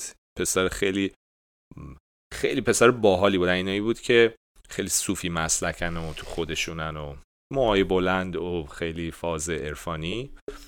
و یکیشون هم حسین فاطمی بود. حسین فاطمی اون موقع تنها ایرانی بود که تو پانوس پیکچر کار می‌کرد. ما دو تا دو تا agent خیلی مهم داریم واسه عکس تو دنیا. یکیش Magnum ه یکیش Panos Pictures ه جفتشون هم امریکایی هستن. این عکسایی که می‌بینین روی مجله تایمز هم عکسای ژورنالیستیه که مربوط به جای خیلی خطرناک میشه اینجوری نیست که طرف عکس رو بردار بزنه عکس رو می‌خرن. و این عکس رو Magnum و Panos Pictures میفروشه. اون عکسی هست که احمد نژاد با یه عینک دودی اینجوری اشاره کرده. اون عکس رو حسین گرفته. خلاصه این سه تا اومدن و چقدر ما با هم رفیق شدیم. و این سه نفر باعث شدن زندگی من عوض شه. دلیلش هم این بود که بعد از اینکه رفتن ایران یه گروهی رو جمع کردن. با یه سری بچه های دیگه و یه تور فوتوگرافی گذاشتیم ما. که توی اون تور هم من کلی رفیق پیدا کردم. بعد یه تور دیگه گذاشتیم. یکی دو تا کار رو انجام دادیم با هم. اون زمان شده بود دیگه سال 2012 و یه گروهی از ایران وحید موساییان می‌خواست یک فیلمی بسازه. راجع به یک دکتری که رفته توی کنیا رفته توی سومالی و داره کمک می‌کنه به مردم. چون زنش تو ایران نمیم به دلیل یه چیزی مرده بوده و کلا تاریک دنیا شده و رفته اونجا داره خدمت می‌کنه به بشر. و داستان این فیلم بود که یه نفر از ایران که به دلیل وجود این کفشای چینی و اینا کارخونه کفش داشته ورشکست شده بوده و اونم شاکی شده بوده از این قضیه یهو تصمیم گرفت تمام کفشایی که داره رو ببره پخش کنه بین آدمایی که تو سومالی هستن. حتی نفروشه دیگه. و یه عکاسی هم که قبلا هنرپیشه بوده قرار شده که بره کنیا عکس بگیره از ببخشید سومالی. من هی میگم کنیا چون لوکیشن کنیا بود ولی داستان مال سومالی بود. فیلم فرزند چهارم فیلم فرزند چهارم. که نقش عکاس رو مهتاب کرامتی بازی می‌کرد نقش دکتر حامد بهداد نقش اون کسی که کفشاشو می‌خواست ببرنم مهدی هاشمی. این گروه اومده بودن که تحقیق کنن راجع به کنیا. دیده بودن که حسین فاطمی حسین فاطمی اون عکسایی که گرفت تو اون دوره توی آلمان برنده یه جایزه خیلی بزرگی شد و یه جایزه خیلی اول شد اون عکسا سر صدا کرده بود اینا رفته بودن پیش حسین که ما می‌خوایم فیلم بسازیم تو اگه اطلاعاتی داری به ما بگو چیکار کنیم چه جوری بریم. اینم گفته بود آقا یه نفر اونجا هست ما پیدا کردیم. از هر کی که تا الان باهاش کار کردیم بهتر بوده. اگه شما می‌خواین فیلم ساخته شه برو سراغ این. که شما بودی. که من بودم. آره اینا منو معرفی کرده بودن و وقتی گروه فرزند چهار اومد کنیا سرپرست اجرای اون تیم کار اجرایی production شون خانم آزیتا موگویی می‌کرد. و منو معرفی کرده بودن اما لینکی که منو به خانم موگویی معرفی کرده بود از طرف حسین فاطمی که یکی از بچه های گروه بود ظاهرا خانم موگویی خیلی دوست نداشت از اون لینک کسی وارد این پروژه بشه. واسه همین خیلی نگاه مثبتی به من نداشت.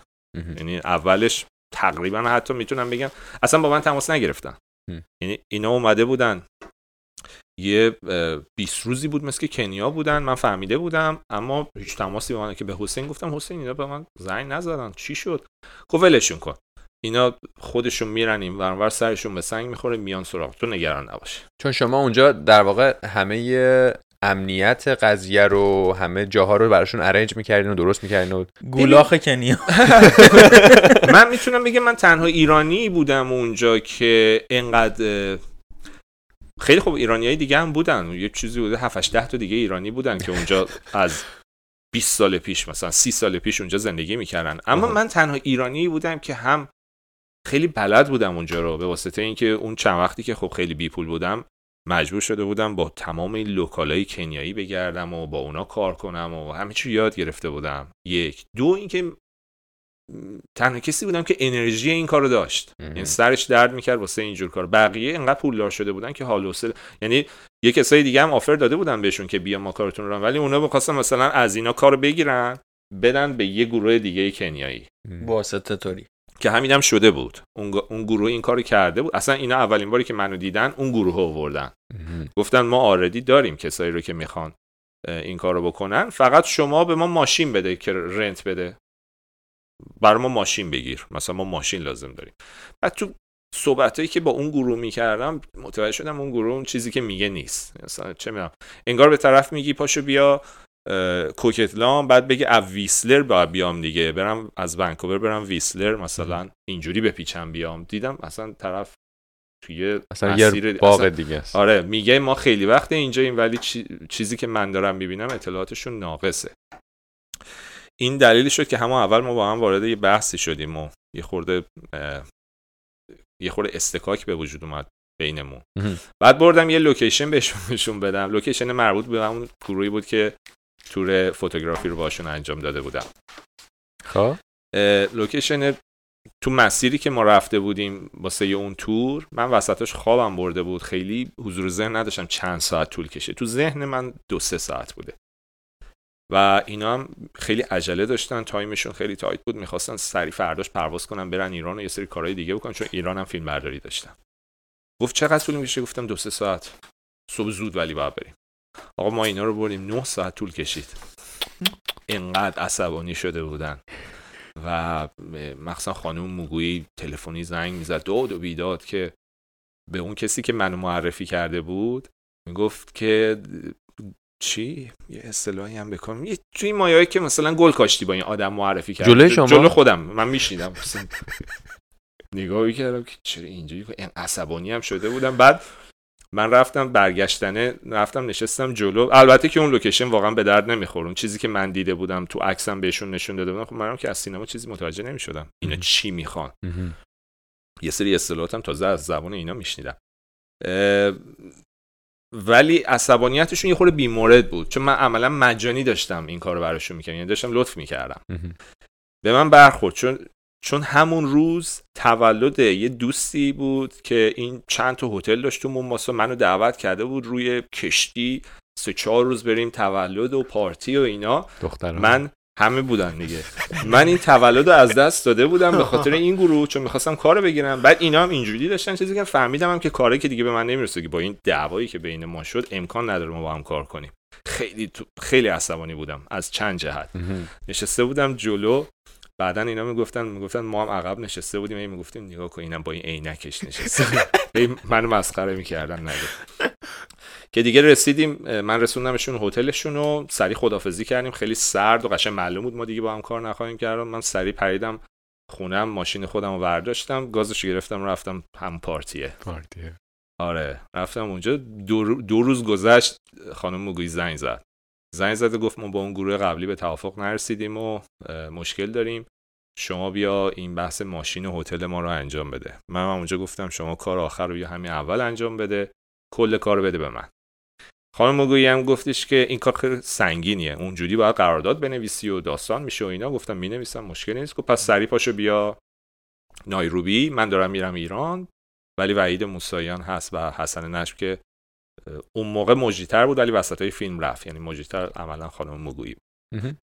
که رفتم قرارداد نوشتم و اینا بعدا از خانم مگویی پرسیدم گفت من اینکه انقدر دل و جرأت داشتی خوشم اومد یعنی میگه همونجا که گفتی کل کار رو بده من برگشته بود به اه، وحید اینا گفته بود که این یا خیلی آفه. تعطیله همینجوری یه چیزی گفته یا خیلی آدم ماجراجویی و به درد این کار می‌خوره. که ظاهرا به درد این کار خوردم عالی. که اونجا شد که دیگه رفتین توی سینما و production و اینجور چیزا. اونجا وقتی فیلم شروع شد کم کم من با دنیای سینما آشنا شدم. و می‌تونم بگم شا- شانس که نمیشه. چون خیلی به من میگن تو خیلی خوش شانس بودی که اون فیلم اون موقع بوده. میگم آخه اگه من چند نفر مگه این ریسک رو ورمیدن پاشن برن کنیا زندگی. کنن. و چند نفر تو این موقعیت میرن این کار رو انجام میدن. و کارم که وقتی من با اینا صحبت می‌کردم همه چی بر علیه این بود که اصلا انجام بشه. یعنی همش انقورت میومد وسط. ولی وقتی شروع شد متوجه شدم که چقدر من این کار رو دوست دارم. یعنی تمام تجربیاتی که من تو زندگیم داشتم چه تو زمانی که تو بحث construction و عمران و ساخت و ساز و این چیزا بودم چه تو زمانی که تو بحث تور و business توریسم و اینجور چیزا بودم و چه زمانی که تو بحث فروش و marketing کار کردم همش به دردم خورد. و دیدم اه مثلا من میرم اینجا می‌خوام فلان گروه رو راضی کنم که به ما کمک کنن تو ساخت فیلم اسپانسر بشن. اون skill فروشم داره به دردم می‌خوره. اینکه چجوری لوکیشن ها رو پیدا کنیم این skill tour guide بودن هم به درد می‌خوره. این اینکه چجوری یه گروه رو manage کنی اینکه خب بالاخره با گروه های مختلف چون من قبل از اون چند تا گروه هیئت دولت و هیئت تجاری و اینا رو manage کرده بودم اونجا. و این challenge کار کردن با یک سری آدم جدید و یک گروه جدید توی پروژه فیلم سینمایی که خب سی نفر سی و خورده آدم بودن از سینما ایران فکر می‌کنم یا شاید چل نفر یادم نیست اومده بودن اونجا سی نفر؟ اومده بودن. همه رو از ایران آورده بودن. wow. حتی آشپز. چون آره چون می‌خواستن خودشون باشن دیگه. حتی حتی اون کسی که چایی می‌داد. و تمام equipment شون هم از ایران آوردن. دو تا کانتینر. فیلم مال فارابی بود. و اون موقع فیلم رو همه چی از ایران آورده که تمام این پروسه ها داستان بود. ترخیص این چجوری این وسایل همش هم به همش مشکل بود. یعنی هر روز ما یه داستان داشتیم. تو این گیرودار تازه یه کاری هم که کرده بودن کارو چند برابر سختتر کرده بود به جای اینکه بیان با سیستم دیجیتال فیلم برداری کنن اومده بودن با نگاتیو فیلم برداری می‌کنن نگاتیو هم شما هر کاست نگاتیوهایی که استفاده می‌کنی برای فیلم گرفتن هر کاستش دو دقیقه اون هم چند ثانیه طول می‌کشه. یعنی هر دو دقیقه فیلم یه چیز انقدی فلزی که توش اون نوار و حلقه فیلم هست وجود داره. بنابراین برای ساخت یه فیلم سینمایی یه چیزی حدود دو تا پالت کاست که با لیفتراک باید بلند کنن شما باید داشته باشی. این کاست ها مرگشون هوای گرمه. حالا فکر کن تو کنیا. تو گرمترین فصل سال. وسط بیابون یکی از کارهای من این بود که یخچال پیدا کنم که این کاستا رو بذاریم اون تو. چرا همچین کاری کرد دیجیتال دیجیتال؟ دلیل داشت. دلیلش هم این بود که وقتی خواسته بودن تو ایران فیلم برداری کنن دیجیتال اون موقع تازه وارد سینما ایران شده بود و فرهنگش وجود نداشت. مثلا برداشت اول صحنه اول فیلم رو وقتی می‌خواستن بگیرن یو رسیده بودن به 120 تا برداشت. این طرف می‌گرفته می‌گفته نشد دوباره. چون دیجیتال, چون دیجیتال راحته. بوده. آره وقتی که بحث نگاتیو میاد یه تعداد محدودی داری همه حواسشون جمعه. دیجیتال بوده مثلا اینا داشتن فکر می‌گفتن اون یکی سرفه کرده اون یکی بوم اومده تو کار. دیگه اون چه میگن جدیتی که باید وجود میداشت رو ندیده بودن و تصمیم گرفته بودن که چون کنیا هم اگه بخوان انقدر برداشت بگیرن این فیلم حالا حالا تموم نمیشه. بنابراین سویچ کرده بودن. اولین دوربینشون دیجیتال بود اتفاقا. سویچ کرده بودن بحث نگاتیو. وقتی اومدن این کارو کردن و یکی دیگه از معضلاتی که ما داشتیم نگاتیو رو نمی‌تونستی از X-ray رد کنی. چون از بین می‌رفت. و ما فیلم رو می‌گرفتیم و اونجا بجز آفریقای جنوبی هیچ لابراتواری نبود که ببینیم فیلم چه جوری گرفته شده. و حتی نمی‌دونستیم ما صحنه‌ای که می‌گرفتیم نمی‌دونستیم خوب افتاده بد افتاده مشکل داره مشکل نداره تا فیلم بره برسه به ایران و توی لابراتوار اونجا expose بشه و ببینن و بگن اصلا برید یه بار دیگه بگیرین. ما اصلا کلا همون شهر رفته بودیم. خیلی خیلی استرس وجود داشت. خیلی همین نگاتیوا بردن و آوردنش رو رد کردن. این مجوزایی که بتونی بگیری که از X اونم تو کنیا. تو برو بگو می‌خوام یه ساکو از X رد نکنم.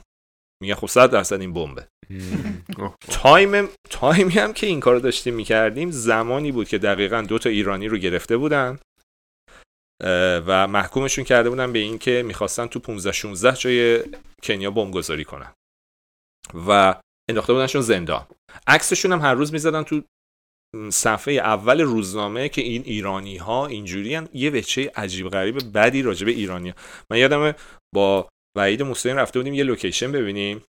یه خونه پیدا کردیم تو مونباسا و صاحبش اومد و گفتیم می‌خوایم فیلم بسازیم و اگه شما اینجا رو رنت میدی ما حاضریم مثلا پولش هم بدیم و اینجا فیلم بگیم. گفتش که عالی مثلا خودم هم می‌تونم تو فیلم باشم گفتیم خودت هم می‌ذاریم باشه اینا. دخترم چی؟ آره خوبه مثلا. گفت خب شما کجایی هستی؟ گفتیم ایرانی. گفت نه ما اینجا خانواده داریم. لطفا دیگه با ما تماس نگیرید. همونجا. این چیزا رو داشتیم. آفریقا و کنیا و اینا می‌دونم خیلی ترسناکه و مثلا حالا شاید می‌تونه خیلی امنیت امنیت اونقدر بالایی نداشته باشه. ولی شما همین تو کار فیلمتون تا حالا تجربه ترسناک یا تجربه داشتین که گروه های الشباب و اینا اونجا بودن فکر آره. حمله اینجوری ببین تجربه ترسناک همیشه من هر وقت کنیا کلا تو این پروسه‌ای که من داشتم کار می‌کردم اونجا انگار که یه کسی احساس می‌کردم یه چیزی همیشه مواظب ما هست. حالا این اعتماد به نفس نمی‌دونم از کجا اومده بود ولی در بدترین شرایط هم فکر می‌کردم که امکان نداره اتفاق بعدی بیفته. اما اتفاقات عجیب غریب میافتاد. یکیش این بود که ما وارد یه شهر مرزی شدیم. اولین اتفاق این بود. ما داشتیم یه location ی رو می‌خواستیم نگاه کنیم. من و وحید موسایان. ما یه جایی رو می‌خواستیم بگیریم توی اون location ی که می‌خواستیم می‌خواستیم خیلی نزدیک به سومالی باشه. بنابراین رفتیم تو مرز بین سومالی و کنیا.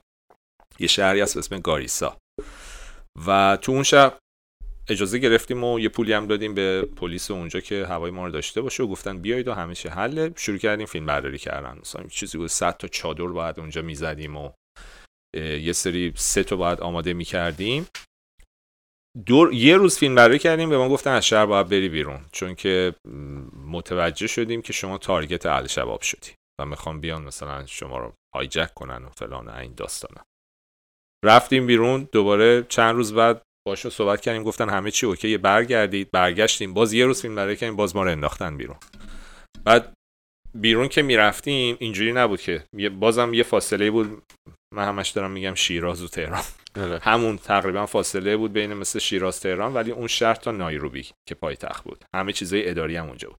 ما یه جا اون وسط موندیم چون اون ما برای یه سری مجوزه مجبور شدیم یه agent local بگیریم که این agent local license ما رو فقط بگیره. اما عملا وقتی اومد تو کار دیدیم این همش داره مانع ایجاد می‌کنه. مثلا می‌گفتیم می‌خوایم بریم فلانجا فیلم دراری کنیم میومد میگو با هزار رو مثلا انقدر بدید. دلار. بعد خودم می‌رفتم با یارو صحبت می‌کردم یارو می‌گفت مجانی پاشید بیاید تو. این اصلا سیستم نگوشیت کردن رو نداشتن. یعنی می‌رفت می‌گفت ما می‌خوایم اینجا فیلم بگیریم چند. اونم می‌گفت کنیایی هم که دنبال پولم اون می‌گفت مثلا 2000 دلار بده. اینم میومد می‌گفت بعد 2000 دلار بدی. یه دلیلش هم این بود که اون با ما قرارداد بسته بود که هر چی ما خرج کنیم 10 درصد این از ما بگیره. بنابراین بعدش نمیومد خرجه بره بالا. از یه جایی بعد من این آدمو گذاشتم کنار فقط حکم یه مهمون رو داشت. همش با ما بود ولی نمیذاشتم تو کار چیز شه involve باشه. چون عملا کار ما رو داشت عقب مینداخت. اما از طرف دیگه باعث شده بود که یه سری داستان مثلا من رفت license ما رو باطل کرد. و ما دعوامون شد با این آدم که حتی من و یه نماینده از سفارت ایران و بچه های فیلم رفتیم و کم مده بود یقه به یقه بشیم با اون کسی که چیز بود. خیلی اتیتود بدی می‌داد. داشت مثلا می‌گفت خب. اینا جهان سومی و ما اینیم و فلان و این صحبت. بعدا فهمیدیم اینا یه گروهی بودن که با یه گروه اسرائیلی چیز می‌کردن و اصلا دوست داشتن که این فیلم بخوابه. یه چیزی داشتن مینداختن خود قضیه داشت سیاسی می‌شد. هیچی. تو این گیرودار که ما اون وسط گیر کرده بودیم خب یه ده روز مجبور شده بودیم بمونیم وسط جاده یه جای بیاب و علف که به هیچ چیز هم دسترسی نداشتیم. بعد برای اینکه یه location جدید پیدا کنیم مجبور شدیم یه هواپیما rent کنیم. من و وحید موسایان خانم موگویی سوار هواپیما شدیم که location رو ببینیم. رو هوا خانم موگویی کلا رفت. یعنی از دنیا رفت. نبضش وایستاد. panic کرد و و تقریبا برای چند ثانیه مرد. حالا ما رو هوا. آخرین صحبت هم که داشت می‌کرد می‌گفتم مواظب بچم باشین و بگید فلانی حواسش باشه و اینا دیگه تموم کرد. ما هم که اون بالا موندیم به به خلبان میگیم چیکار کنیم؟ مجبور شدیم بشینیم یه جا وسط یه ناکجا بودی تو مرز سومالی که هر لحظه ممکن بود حمله کنن به ما فیلم های پشت صحنه اونم هست. یه خورده آب پاشین تو صورت خانم مگوی اینا که بهش گفتیم فیلم می‌گرفت اون موقع؟ وحید موسیانش فیلم می‌گرفت. وحید موسیان خیلی آدم جالبیه. تو این صحنه خوب دست به فیلم گرفتن داره. حالا بعدا براتون یه چیز دیگه هم میگم. که باعث شد که ما مجبور شدیم دوباره فقط بهش بگیم طاقت بیار چون اینجا نمی‌تونیم بمونیم. مثلا یه رب دیگه پرواز کنیم بریم یه جا دیگه بشینیم. این مثلا یکی از ماجرایی بود که ما گفتیم دیگه رفت دیگه چیکارش کنیم؟ مون رو دستمون خانم مگویی بنده خدا. بعد رفته بودیم داشتیم فیلم برداری می‌کردیم هواپیمای کارگردان و فیلم بردار اینا رفتن بالا و چرخ زدن و فیلم های آخر راشای آخر رو گرفتیم. یو دیدیم اون هواپیمای زردی که ازش فیلم برداری می‌شد که حامد بهداد و مهتاب کرامتی توش بودن این دوتا اومدن ولی محتاب داره گریه می‌کنه. حامدم عصبانی پیاده شد شروع کرد به زمین و زمان فوش دادن. بعد فهمیدیم هواپیمای کارگردان سقوط کرده. اوه. یعنی کارگردان. آره. یعنی اون هواپیمایی که باش فیلم برداری می‌کردن سقوط کرده. ما یکی دو ساعت که اصلا نمی‌دونستیم هواپیما کجاست. ما گفتیم تمام شد دیگه اینا. مردن. جالب اینجاست که وقتی سقوط کرده بودن اتفاقا باز وحید موسیقی شروع کرده فیلم گرفته. یعنی فیلم های اون وجود داره که ب- به, لح... به محض اینکه سقوط کردن پیاده شده و با, جور- با موبایل شروع کرده فیلم گرفتن. از آره. تو یعنی بیمه چیزا- فیلم می‌گرفت اه، نه دیگه اونجا بیمه ای هم نبود. اونجا بیمه امام زمان بود چی از این داستان زیاد داشتیم. ما داستان زیاد پیش اومد برامون. تهدیدمون می‌کردن دوز بهمون می‌زد هزار یک ماجرا. خیلی. خب پشت صحنه فیلم فرزند چون خودش یه فیلم سینماییه. این این سقوط- سقوطی که داشتن همه اوکی بودن؟ یعنی چی شد بالاخره سر؟ به طرز معجزه آسایی همه زنده موندن.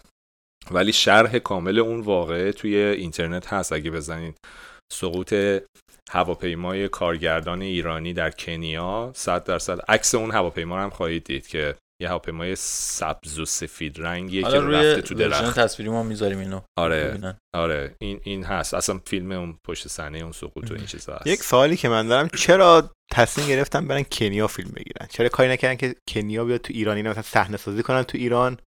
مثلا بگن اینجا کنیا. مثل خیلی از فیلم های سینمایی که دکور درست می‌کنن مثل یه کشور دیگه است. چرا؟ ببین بعضی کارگردان ها دوست دارن که در location واقعی فیلمشون رو بسازن. و مثلا میگم یه فیلمی هست به اسم یه- دو نفر همدیگه رو توی روم می‌بینن. فیلم عاشقی هم هست که یک اه، ژورنالیستی با یک پرنسسی با هم قرار می‌ذارن. فکر کنم دید اسم فیلم یادم نمیاد و روم این روم. شاید یادم نمیاد. بعد فیلم خیلی روم. نه پس فیلم کلاسیک قدیمیه. و اون استودیویی که می‌خواستن این فیلم رو بسازن بهش گفته بودن آقا بیا تو استودیو اینو بساز رنگی برات تمام می‌کنیم. ولی اگه بخوای تو location واقعی بگیریم مجبوریم سیاسفید کنیم. کارگردان حتی قبول کرده گفته نه سیاسفید بگیریم ولی من باید تو location واقعی بگیرم. بعضی کارگردان ها واقعا می‌خوان اون mood و حس و حال رو توی صحنه واقعی داشته باشن.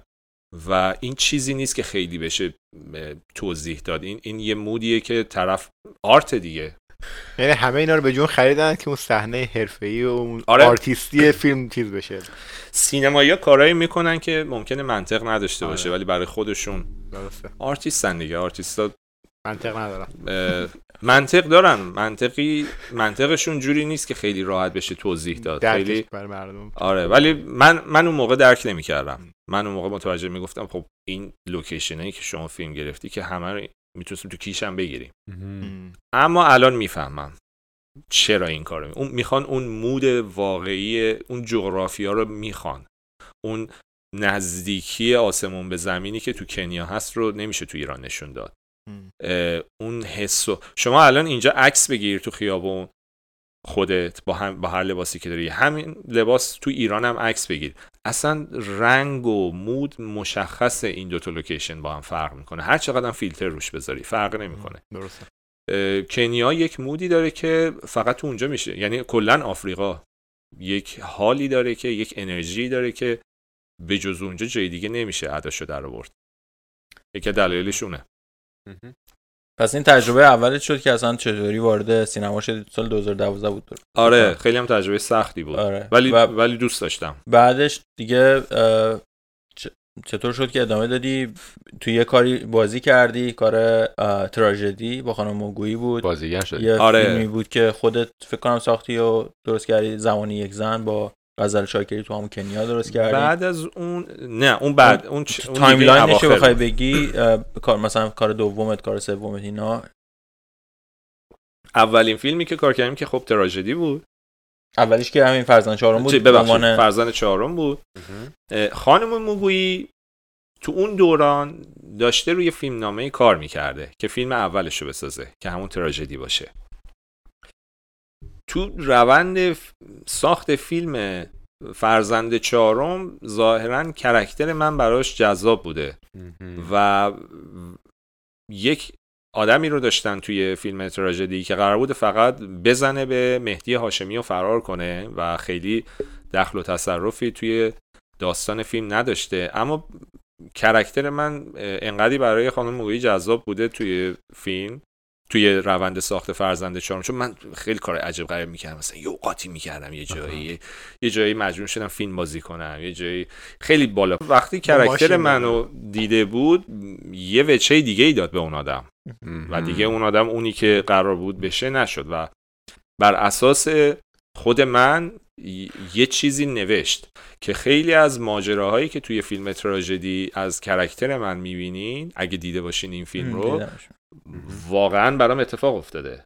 یعنی مثلا یه جا خانم پانتا بهرام که نقش نامادری منو داره تو اون فیلم میاد میگه که مثلا تو مثلا کلا دیوونه مثلا این کول پشتی تو برداشتی هی میری این کشور با که یه چیزایی از اون فیلم یا تمام اکسسواری که شما تو صحنه خونه پژمان می‌بینین همه چیزای واقعی زندگی خودمه. هر چی اونجا می‌بینین کول پشتی نمی‌دونم چمدون گیتار هر چی که اونجا پخشه وسایل حتی اون ترید میل همه وسایلی که از خونه خودم بردم که اسمم هم حتی پژمانه تو اون فیلم. یعنی اسم منم پژمان انتخاب کردن. همه چی خودمم. به جز یه چند تا تیکه یعنی من حتی واقعا من مادر واقعی خودم رو شاید بگم سی سال ندیدم. من خیلی بچه بودم که پدر مادرم جدا شدن از هم. و خب پدر من دوباره ازدواج کرده. البته خب مادر نامادری من این شکلی نبوده که توی فیلم fictionize شده آره. فیلم.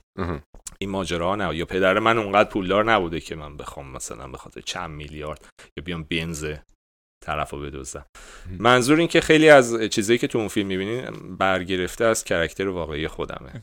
این باعث شد که من بیام دعوت کرد خانم موگوی. به من گفتش که بیا یه فیلم بازی کن. من فکر کنم منظورش اینه که بیا یه کوچولو مثلا. چون تو فرزند چهارم من یکی دوتا صحنه رو بازی کردم.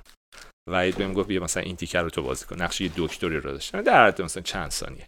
من فکر منظورش اینه. می‌خواد می‌خواد که من کار تولید رو انجام بدم یه چند تا سکانس هم بازی کنم. بعد دیدم مثلا یکی نقشه اصلی فیلمه و کلی داستان داره که خب این اولین تجربه بازیگریم بود. وسط های فیلم ما با مدیر تولید فیلم به مشکل خوردیم. و من مجبور شدم نقش مدیر تولید رو هم به عهده بگیرم. یعنی آره یعنی هم کار production رو داشتم می‌کردم هم داشتم بازی می‌کردم برای اولین بار تو زندگیم هم برای اولین بار داشتم تو ایران با بچه های سینما ایران کار می‌کردم که کلا یه mood دیگه بود.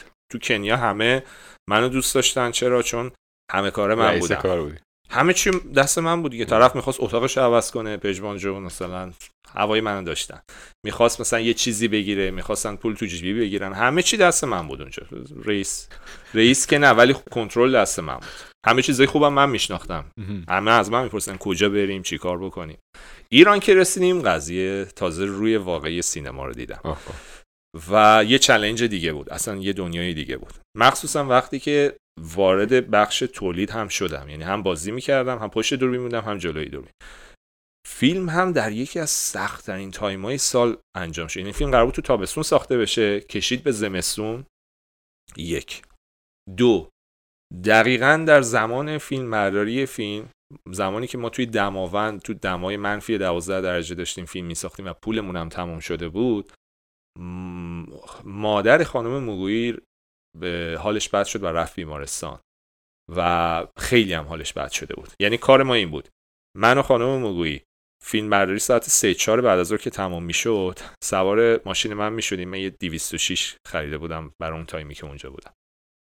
گازشو می‌گرفتیم میومدیم تو اون جاده یخ زده از دماوند می‌رسیدیم تهران. می‌رفتیم دفتر جشنواره. یه سری رایزنی می‌کردیم که آقا فیلم رو تو جشنواره حتما قبول کنیم چون اگه فیلم تو جشنواره نمی‌رفت ما کلی مشکل مالی پیدا می‌کردیم. بعد تازه می‌رفتیم سراغ میز تدوین. و میشستیم پای تدوین همزمان فیلم داشت تدوین می‌شد. ساعت مثلا می‌شد دو صبح ما تازه می‌رفتیم دم بیمارستان که خانم مگویی بره مادرش رو ببینه و بند خدا با چشم گریون ساعت سه صبح از بیمارستان میومد بیرون با حال خراب. حال صبح هم ساعت هفت آفیشه باید فیلم برداری کنه. فیلم اولش هم هست. تمام موارد مالی فیلم هم گردن خودشه.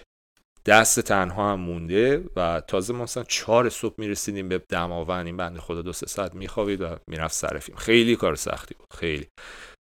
خدا بیامرزه مادرشون رو و یادشون هم کردیم اینجا. فیلم پنج پنج بهمن فکر می‌کنم. اگه اشتباه پنج بهمن فیلم صبح ساعت پنج صبح تموم شد فیلم برداری. مادرشون همون روز فوت کرد.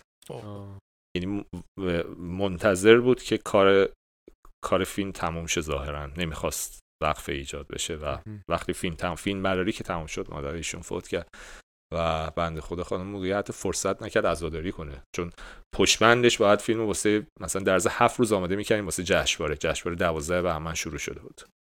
و ما پنج بهمن تازه فیلم برداریمون تمام شد. حالا صدا گذاری حالا نمی‌دونم کلی کار تروکاج داشت. تروکاج همین VFX و visual effect یه ترک رو شیشه ماشین بود. این ترکه ما رو بیچاره کرد. اون لحظه ای که من با ماشین می‌زنم به مهدی هاشمی آره. شیشه ماشین باید ترک بخوره. خب ما که نمی‌تونیم بنز اون موقع بنز یه چیزی بود مثلا 400 500 میلیون پولش بود.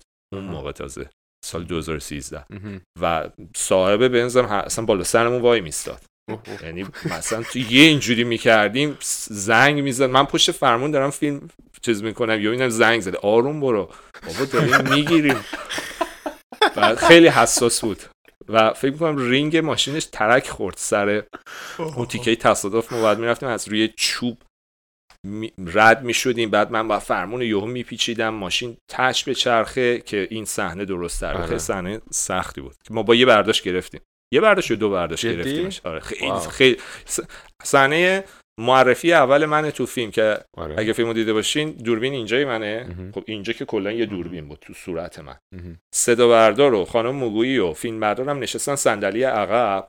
بعد من باید یه تیکم می‌گرفتیم این صحنه رو. برم مستقیم با سرعت یه دونه چوب یه دست انداز درست کرده بودن به محض اینکه چرخ جلو از دست انداز رد میشه من باید یه ترمز نمی‌شد کرد. چون ABS رو هر کاری می‌کردیم از کار نمیافتاد. واسه همین با ترمز نمی‌تونستیم ماشین رو بچرخونیم. ترمز دستش هم پایی بود. من هر کاری می‌کردم جور در نمیاد به محض اینکه چرخ جلو رد می‌شد من باید یه گاز زیاد می‌دادم که عقب ماشین بچرخه که این زاویه درست در بیاد تصادف. و خیلی استرسی هم بود این صحنه و خدا رو شکر تو دوتا برداشت گرفتیم. واو. بعد این ولی کسی به ماشین نخورد؟ نه یه چیزی پرت کردن توی شیشه و من انگار که مثلا تا اینو می‌بینم انگار که زدم به یکی هول میشم دست و پامو گم می‌کنم و این ترک بعدا با وی افیکس می‌خواستیم انجام بیچاره شدیم. سر این یه دونه ترک پوست ما کنده شد. چون هی بالا پایین می‌شد ماشین این ترکه رو نمی‌تونست اون طرفی که این کارو می‌کرد که پروژه ما اون ترکه بود. آره من... نبوده احتمالاً. پوریا تازه کار بود. پوریا تازه کار بود اما بعدا تبدیل شد به یکی از سیمرغ گرفت بعدن نه, نه به خاطر این فیلم به خاطر فیلم چارا استانبول. ویژوال افکت چارا استانبول هم اسمش هم یادم نیست. خیلی هم پسر خوبی بود. تو خونش بود دفترش اون موقع. ما کلا هر شب خونه این اون بودیم. یه شب خونه می‌رفتیم خونه آریا عظیم نژاد. آریا عظیم نژاد که می‌شناسین داور چیز. آره موسیقی فیلم رو آریا کار کرد. می‌رفتیم میشستیم پیش آریا. بعد بعد می‌رفتیم خونه این یکی واسه چیز تروکاش. بعد می‌رفتیم پیش آقای موینی دفترشون واسه کار حالا تدوین. بعد تازه می‌رفتیم دفتر جشنواره. بعد می‌رفتیم بیمارستان. کلی مثلا ایستگاه رو تازه اینا بعد از فیلم برداریه فکر کنم همزمان این کار بعد خود فیلم برداری تو اون جای سخت خودش داستان داشت. این اشخاصی که میگی که با مثلا خونهشون می‌رفتی اینا کسایی که هنرمندن یا معروف میشن به یه حدی می... شناخته شده هستن چقدر تفاوت می‌کنن؟ چقدر دماغشون سربالا میشه قیافه می‌گیرن و اینا. حالا نمی‌خوام اسم ببری ولی می‌خوام نه اسم که صد درصد نمی‌برم چون ممکنه یه روز بخوام باشون کار کنم. آره. و خیلی جالب نیست. اما خب صد درصد وجود نمیشه گفت نیستن. همچین کسایی وجود دارن. ببین اتنشن زیاد. شما وقتی مرکز توجه قرار می‌گیرید صد درصد رو تاثیر می‌ذاره. امکان نداره تاثیر نذاره. چون یه, یه, یه موقعیت جدیدی که قبلا تجربهش نکردی. هیچ هم به یاد نداده که وقتی مرکز توجه قرار گرفتی چی کار کنی. مگر اینکه انقدر آگاه باشی به خودت به موقعیتت و انقدر رو خودت کار کرده باشی که این چیزا واسه معنایی پیدا نکنه که کم پیش میاد. بنابراین من خیلی آدمی ندیدم. یعنی از خدا رو شکر از روز اول هر کی دیدم هم از اولش همونقدر بالا بوده. یعنی مثلا اینجور- بهر... با بهرام رادان کار کردی با حامد بهداد کار کردی. ببین با حامد آره. بهداد وقتی کار کردم مثلا من اول که نمی‌دونستم حامد بهداد کیه. تا به من گفتن یه سری آدم داره میاد از سینمای ایران گفتن حامد بهداد. من حامد بهداد فکر می‌کردم چیزه. یه مجری بود اون موقع اسمش یادم رفت. من فکر کردم اون مجری است. بعد گوگل کردم ببینم حامد بهداد که دیدم یه عکس اومد یه یه نفر یه به گرفته دستش اینجوری کرده بعد نو- زیرش نوشتن حامد بهداد مثلا میم. اون موقع هنوز این مین و این چیزا میم, آره. این میم و اینا رو راه نیافتاده ولی این ظاهرا مثلا اون موقع تازه بعد هیچ فیلمی من ازش ندیده بودم یا اگه دیده بودم یادم نمیومد این آدما اما ظاهرا خیلی فیلم بازی کرد. که خانم به من گفت حامد بهداد یکی از سوپر استار سینما ایران الان. آره. من نمی‌دونستم. یا مهتاب کرامتی خانم کرامتی من فکر کردم الناز شاکر دوسته. یعنی من منتظر بودم الناز شاکر دوست رو ببینم. کلا دنبال نمی‌کردی سینما ایران. اون موقع اصلا به سینما ایران هیچ کاری نداشت. من آره، هرچی فیلم کرامتی. فیلم های خارجی می‌دیدم اون موقع. خیلی خیلی ولی فیلم می‌دیدم. مهدی هاشمی رو میشناختم چون که سلطان شبان رو دیده بودم. حسین محب بهاری هم از اون موقع یادم بود که خدا بیامرزتش حسین محب بهاری چند وقت پیش فوت کرد. مبصر چهار ساله کلاس رو یادتونه؟ آقا اجازه هلم نکن. البته به سن شما قرار نمیده. مال پیر مردایی مثل ماست. اونو بازی کرده بود.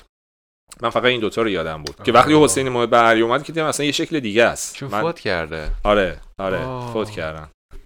و ایشون با خانومشون اومد. از همینجا سلام می‌کنم به خانومشون بسیار خانم محترم باحال خوش انرژی. اون تایمی که اونجا بودن خیلی من لذت بردم از مصاحبت با این زوج. خیلی خوب بودن. اینا که چیز حامد بهداد مثلا من فکر کنم خیلی آدم تو قیافه ای باشه. دیدم نه خیلی باحال و مشتی و یه روز قشنگ یادمه من خب من یه خور خجالتی هم بودم اون موقع. هنوزم هستم. من کلا کرکترم خجالتیه. خیلی آدم extrovert ی نیستم. کنار آب یه هتل گرفته بودم. این جا اینم جالبه. من اولش یه هتل خیلی خوب براشون گرفتم. تو مومباسا لب ساحل. بعد رسیدن گروه یه سری خیلی خوب بودن. می‌گفتن چقدر خوبه و مثل مهدی هاشمی مثلا می‌گفت من باورم نمیشه انگار اومدم تو بهشت. یه سری شروع کرده بودن هی می‌رفتن این هتل‌های اطراف قیمت می‌کردن و چرا ما رو اینجا بردین اینجا بده اونجا مثلا خوبه و فلان اینا که وحید موسی خیلی ناراحت شده بود. چون ما واقعا از لحاظ باجت هم مشکل داشتیم. بعد میگو ببین دارن چیکار می‌کنن. حالا اسم اون سری رو نمیارم. حامد بهداد فیلم برداریمون هم متوقف بود. چرا؟ چون خود گروه رسیده بود ولی اکویپمنت هنوز نرسیده بود. ما چند روز مجبور بودیم همینجور بمونیم. حامد کنار استخر بود. من یه خورده با فاصله از کنار این رد می شدم بعد انقدر هی گفته بودن اینا سوپر استارن اینا من استرسی هم گرفته بودن که زیاد نده بعد حامد یو گفتش که خیلی خیلی راحت با من صحبت کرد. و بعد دعوت کرد گفت بیا بریم اتاق من یه خورده بشینیم گپ بزنیم اینا. ما با هم خیلی رفیق شدیم اونجا. دیگه مثلا کلا با هم کافی میخوردیم و گپ می‌زدیم و خیلی انگار که همو خیلی وقت میشناختیم. البته که بعدها یه جور دیگه برعکس شد. دیگه رفاقت ما آنچنان ادامه پیدا نکرد به خاطر چند تا سوء تفاهمی که پیش اومد. ولی یه تایمی حامد اینجوری بود. خانم کرامتی من قشنگ یادمه بسیار خانم محترمی بود. خیلی محترم. اتو کشیده میومد کارشو انجام می‌داد. اگه میشستیم توی یه جمعی خیلی کم حرف یه لبخندی می‌زد می‌رفت دنبال می‌رفت اتاقش قشنگ میخوابید صبح سر ساعت میومد همه آدمای حرفه‌ای بودن. من خوشبختانه با گروه اولی که فیلم فرزند چهارم که همه حرفه‌ای بودن. سوپر حرفه‌ای سینما ایران و ازشون من همینجوری یاد می‌گرفتم. این اسفنج من داشتم جذب می‌کردم و قشنگ یادم یه موقعی هم میشستن دور هم جمع میشن من از خانم مگویی بعدا سوال می‌کردم مثلا اینجا من چی بگم؟ اینجا باید چیکار کنیم؟ مثلا اینو تروکاژ یعنی چی؟ نمی‌دونم اصلاح رنگ چیه؟ میزانسن چیه؟ اینا رو شده بود عین یک مدرسه فیلمسازی برای من. خب استادم هم می‌خوام مگویی بود دیگه. چون, چون ما با هم خیلی کار داشتیم. من عملا دستیار اون بودم دیگه. یعنی همه کار اجرایی رو من می‌کردم. اونم خیلی به من اعتماد می‌کرد. بعد از اینکه این به من داره اینقدر اعتماد می‌کنه من خیلی خوشم آمده بود. تازه بیشتر خوشم سعی می‌کردم هی کارا رو بهتر انجام بدم. بعدا فهمیدم خب بلد بوده دیگه. چجوری از آدم کار بکشه؟ آره اینم یه روشیه. آدم خیلی باهوش و اسمارتیه. خیلی. از ایناست که چشم سوم دارن می‌بینن همه چیز رو متوجه میشن. بسیار باسوادن. تحصیلاتشون فوق لیسانس علوم سیاسیه از. دانشگاه تهران. چند وقت پیش چند روز پیش یه برنامه نقدی تو تلویزیون بود. حالا براتون میفرستم لینکش اگه دوست داشتین ببینید. که ایشون رفت راجع به تاریخ معاصر سینما ایران یه صحبتی کرد که من دیدم چقدر مسلط و خوب. ولی کلا آدم مسلط و خیلی وقتی هم از تو سینما هستن نزدیک سی ساله. خیلی اینجوری نبوده که یه بیاد تو قسمت فیم سینما از مهم. پایین پایین شروع کرده و با آدم های خیلی بزرگی کار کرده. دستیار علی حاتمی بوده. دستیار خیلی از آدم های بزرگ بوده با مسعود کیمیایی علی حاتمی نمی‌دونم. با خیلی از بزرگان سینما ایران کار کرده. بنابراین می‌شناسه خوب سینما رو. انقدی که مهمه تو سینمای ایران خانم مگویی انقدر تو سطح چیز معروف نیست.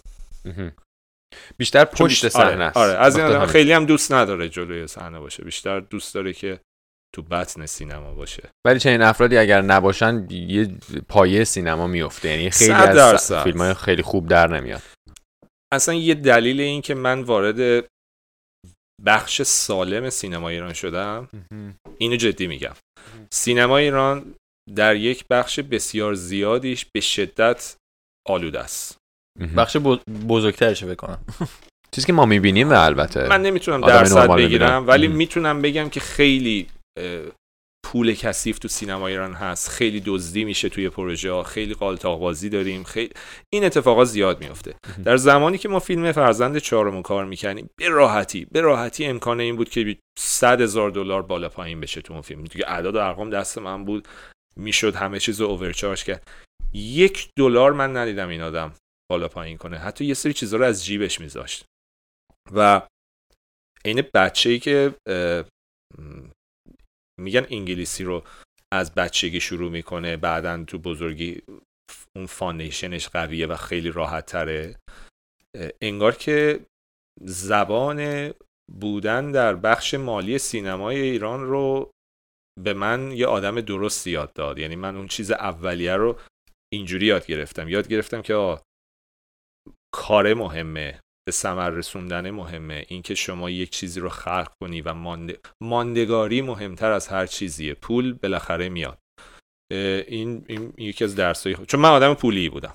یعنی بی برو برگرد نگاه هم همه, همه رو دل- دلار ساین میبیدم مهم. چون دیگه کنیا بود و باید پول در میوردم زنده مونه. نگاه من به زندگی به مدل پول در آوردن عوض شد. از زمانی که تو پروژه فرزند چهارم وارد شدم. تو. پروژه تراژدی هم خب همین بود. بعدم بعد ما یه پروژه دیگه کار کردیم به اسم حکایت عاشقی. فیلم جنگی بود. خیلی هم فیلم سختی بود. یه بخشش تو عراق انجام شد. مهناز افشار رو راد... برام رادان بود کنم. مهناز افشار نبود. یه بازیگر جدیدی بود. اسمش آره. شیلان رحمانی بود راست میگی راست میگی. او- اولین بار بود که تو سینما بازی می‌کرد. کرد بود. فکر کنم رفت آلمان بعد از اون فیلم. اون فیلم خیلی پروژه سختی بود. بعد فیلم قشنگ و فرنگ که بعدا اسمش شد. وقتی برگشتم و کار کردیم. با رضا کیانیان بود. رضا کیانیان بود افشین هاشمی بود و بیتا فرحی و. سروش صحت. اون با چه عنوانی کار کردیم اونجا بازیگر اونجا اول من به عنوان مجری تن رفتم. بعد یه. داستانایی پیش اومد. title من عوض شد به مشاور تهیه کننده. این داستانا زیاد داریم. تو فیلم اول من سرپرست تولید در افریقا بودم توی فرزند چهارم. تو فیلم دوم تهیه کننده اجرایی و بازیگر بودم. تراژدی تو فیلم سوم سرپرست تولید بودم. فیلم جنگیه تو فیلم چهارم مشاور تهیه کننده بودم ولی عملا تو کل پروسه تولید فیلم بودم. قسمت دو بهش که کلا من بودم. تو فیلم فیلم پنجم فیلم همون زمانی یک زنه که. آره من داشتم من ویزا گرفته بودم برم استرالیا پیش دوستم. گفتم یه دوستی دارم شبیه توه. آه خب. خیلی شبیه توه. یعنی ببین من نگات می‌کنم یاد اون میفتم اسمش وحیده. سلام وحید. آره وحید جون سلام. وحید. بازکست رو با همه شیر کن بهجا وحید الان دیگه می‌زنه تو کار بازکست. وحید کسیه که می‌تونم بگم قدیمی ترین دوست من الان وحیده. یعنی از یکی یکی یک با من بوده. الان استرالیا زندگی می‌کنه. یادمه که من و وحید با هم صحبت کردیم گفت ویزا بگیر بیا استرالیا. منم خانمم داره میره ایران که با هم ماشینم گرفته بود و رفته و چادر و همه چی هم گرفت که ما بریم مثلا یه 20 روز اوورلند استرالیا رو بگردیم. من ویزا رو گرفتم بلیط هم گرفتم. بعد فهمیدم پاسپورتم اون تایمی رو که می‌خوام نداره. ولی ویزا رو بهم دادن.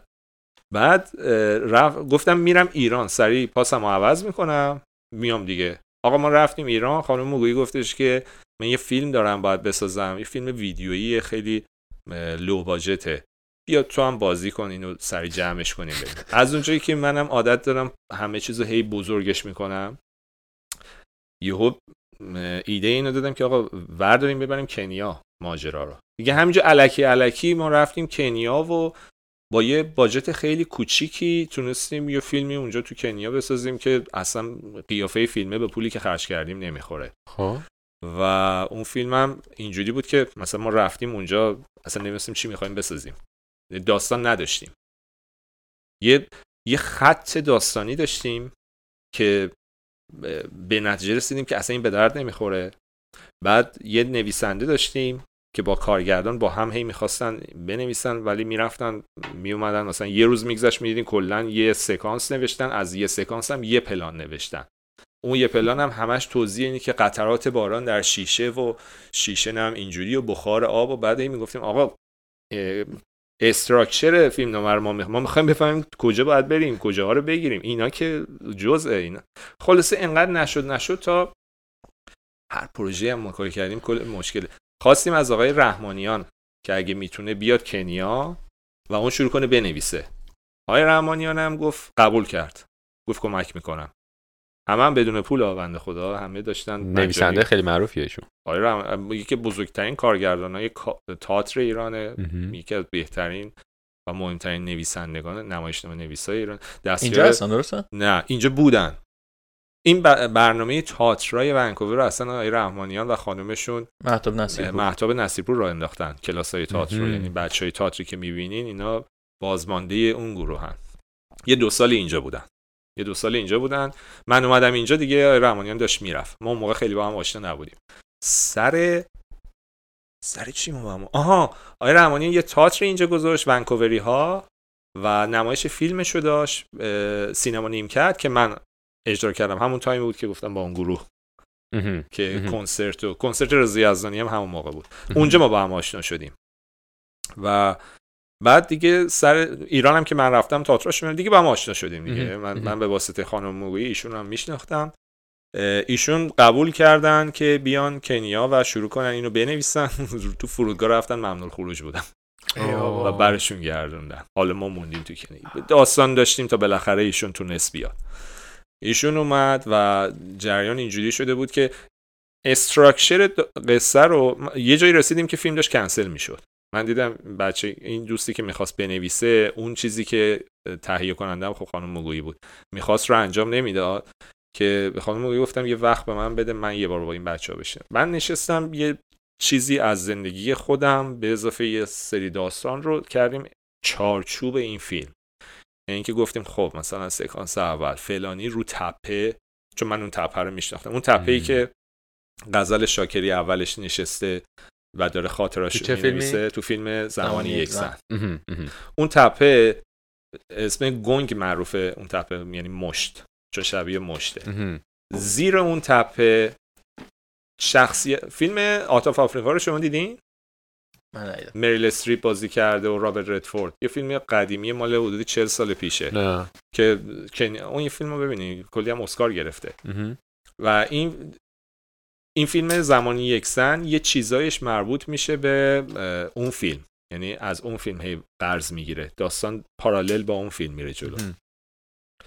اون تپه مثلا زیر شخصیت واقعی خلبان و شخصیت رابرت فر... ردفورد شخصیت اصلی.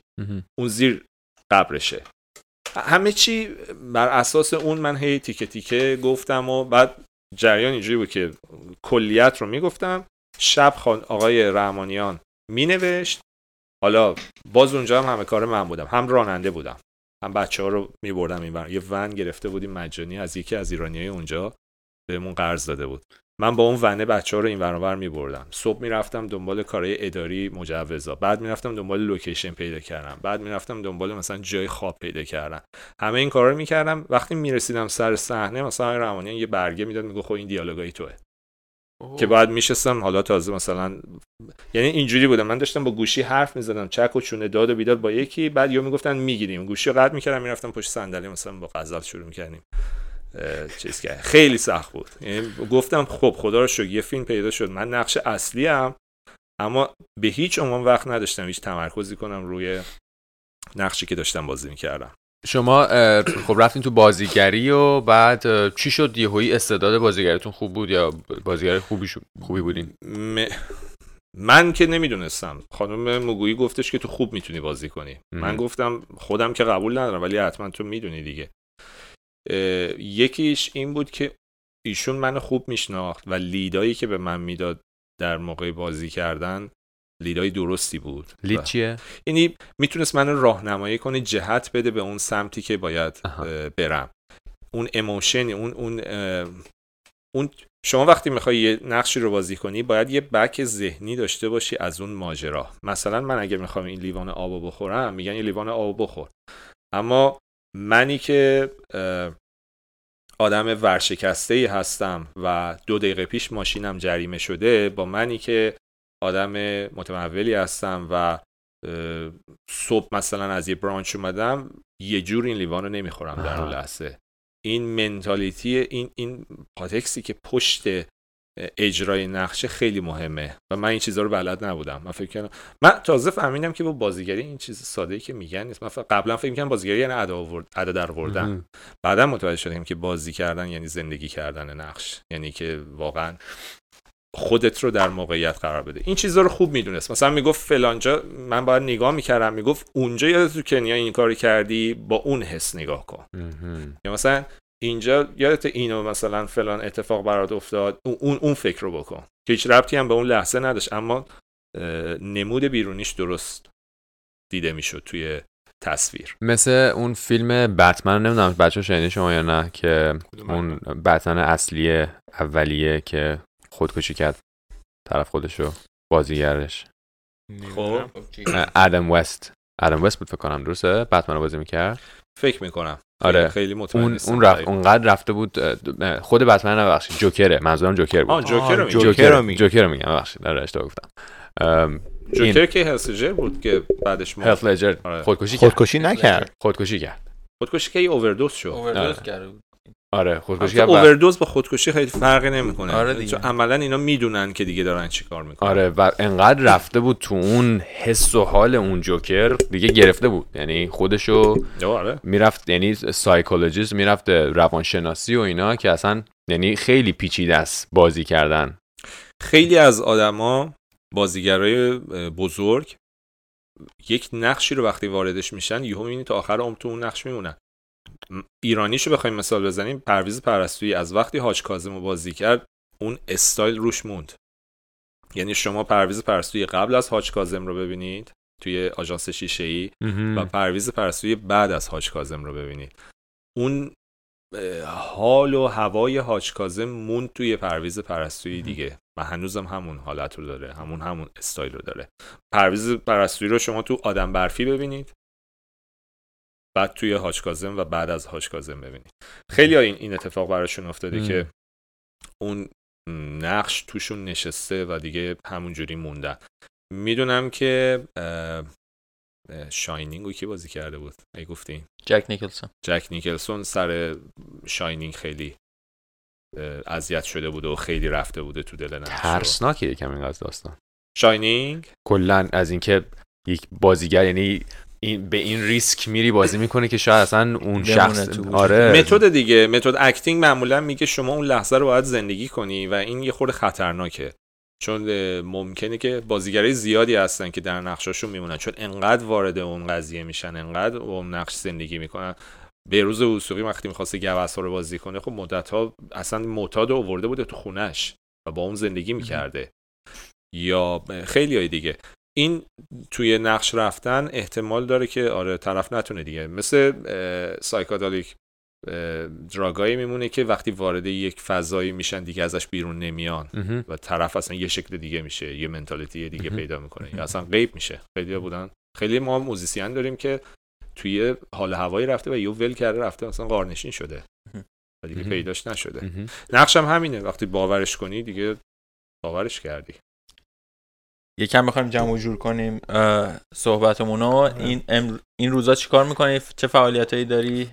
و فکر کنی هدفت چیه؟ ب... حالا درست این شرایط موقت هست تا زمانی که واکسن بیاد و اینا ولی ام. بعدش توی همین زمینه سینما می‌خوای ادامه ببین صد درصد که می‌خوام در زمینه سینما ادامه بدم اما واقعا دنیا داره به یه سمتی میره که شما باید آدم چند بچی بشی. من فکر می‌کنم در آینده ما ربطی هم به کرونا نداره. کرونا یه تست بود واسه مردم دنیا که 20 سال دیگه قراره چه اتفاقی بیفته. ما 20 سال دیگه به جایی خواهیم رسید که شاید هم زودتر. نمی‌دونم. که هر کسی باید آمادگی اینو داشته باشه که هر لحظه move کنه توی lifestyle دیگه و یک شغل جدید و یک اصلا طرز فکر جدید. بنابراین کسانی که خیلی قدیم توی یه لولی کار می‌کردن توی یه کار ثابت داشتن مدت ها و الان می‌خوان برسن مخصوصا به خاطر کرونا که هی مجبورن شغل عوض کنن خیلی دارن اذیت میشن. من به صورت ناخواسته تقریبا هر چی یادم میاد هر چند سال یه بار شیفت کردم توی یه چیز کاملا جدید و کاملا اوپنم که برم توی فاز جدید. اما واقعا دوست دارم بحث سینما رو ادامه بدم مخصوصا توی بخش بازیگری. چون تازه داده از بازیگری خوشم میاد. چند تا پیشنهاد کار بهم شده. چند تاش با خود خانم موگوییه. دارم روی فیلمنامه اونا کار می‌کنیم با هم دیگه. و یه کار دیگه ای که می‌خوام بکنم یه مستندی دنبالش هستم بسازم. یه دانشمند اقیانوس شناس اینجا هست توی جزیره ویکتوریا کاناداییه. داره همکاری می‌کنه با یک نفر توی ایران. اینا دارن تلاش می‌کنن که یک جورایی دریای خزر رو نجات بدن. به خاطر اینکه اتفاقاتی که داره میفته از بحث environment دریای خزر اینا باید یه سری measurement داشته باشن یه چیزایی باید اندازه‌گیری بشه تا متوجه بشن داره چه اتفاقاتی میفته. دستگاه های اندازه‌گیری که تو ایران وجود داره دستگاه قدیمیه. بنابراین data یی که داره اونجا میاد بیرون data ی اشتباهیه و خطر این که دریای خزر از بین بره خیلی بالاست. به خاطر اینکه هیچ data ی درستی داره بیرون نمیاد برای اینکه بفهمن چقدر داره ضربه می‌خوره. و از طرفی اینا توی کانادا اون دستگاه رو دارن اما نمی‌تونن اون دستگاه رو به ایران بفرستن به خاطر sanction این دوتا دارن تلاش می‌کنن یک مقاله بدن بیرون که توی مجلات خیلی بزرگ چاپ بشه. و ما با هم رسیدیم به این قضیه که اصلا بیایم یک documentary راجع به این قضیه درست کنیم. اصلا این روند تلاش و این این موقعیتی که پیش اومده رو بیایم یک فیلم مستندش بکنیم و نشون بدیم به دنیا که آه دو نفر از دو تا جای مختلف تو دنیا دارن تلاش می‌کنن به خاطر یک دلیل اون دلیل environment تو رو خدا اینقدر سیاسیش نکنین این sanction و منکشن و این چیزا درسته یه بخشش مربوط به رژیم و به چیزای نظامیه ولی واقعا انوایرومنت چیزی نیست که بخوایم بیاریمش تو این بازی سیاسی. و یکی از کارهایی که می‌خوام بکنم اونه و دارم روش کار می‌کنم و دنبال حالا بحث فراهم کردن بودجه و اسپانسر گرفتن و این چیزاش هست عالی. اینا جالب. آره خیلی خوب. ممکنه که یه نفر یا دو نفر بشنون و دوست داشته باشن روی این بحث این مستند بخوام کمک کنم خودت اینجا همیشه می‌خواسته music video هم درست کنه حالا چه دیگه. آره. من دوست دارم music video درست کنم و آرتیستی که دوست دارم واقعا با connect می‌کنم با آهنگش و یکی مستند محیط زیستی درست کنم. آره بخاطر اینکه background هم محیط زیسته. آره. شاید روی این قضیه تونستیم از کمک تو هم استفاده بکنیم. در صورت هر کسی که دوست داشته باشه روی این مورد کمک کنه چیزیه که به نفع هم هست دیگه. که اینطور. کن دیگه چه چیزایی؟ تقریبا چهار تا فیلم سینمایی بلنده که داریم روی پیش تولیدش کار می‌کنیم الان. خب. بعد با هم دیگه؟ چهار تا رو هم دیگه؟ یعنی نه پشت هم تو حالا یه پریود زمانی. قرار بوده که من من من پارسال فوریه قرار قرارمون با خانم موگوی این بود که من برگردم کانادا. من یه سفر خارج از کانادا داشتم. آخرین سفرم بود که از کانادا رفتم بیرون. فوریه بود پارسال بود. قرار بود برگردم همه چی مجمع کنم و بریم اون کار رو شروع کنیم. اواسط March. دقیقا از اواسط March یعنی من جمع کردم. همه چیز رو pack کردم و آماده رفتن شدم. از اواسط March این pandemic شروع شد. گفتیم حالا دو هفته دیگه okay میشه. حالا یه ماه دیگه. حالا 20 روز دیگه. الان شد میشه یه, یه سال دیگه. دیگه. یه ما دیگه یکی دو ما دیگه میشه یک سال از زمانی که ما قرار بود این کار رو شروع کنیم ولی عالی. منتظریم ببینیم چی میشه احتمال زیاد اوکی میشه به زودی خیلی هم خوب. زیاد. خیلی هم عالی خب من واقعا لذت بردم داستان های شما. فوق العاده شیرین و خیلی جالبی آره بود خوش صحبت هم هست صداشم که خیلی خوب خیلی عالیه وجما ما یه حامی داره برنامه‌مون اسمش از تچر.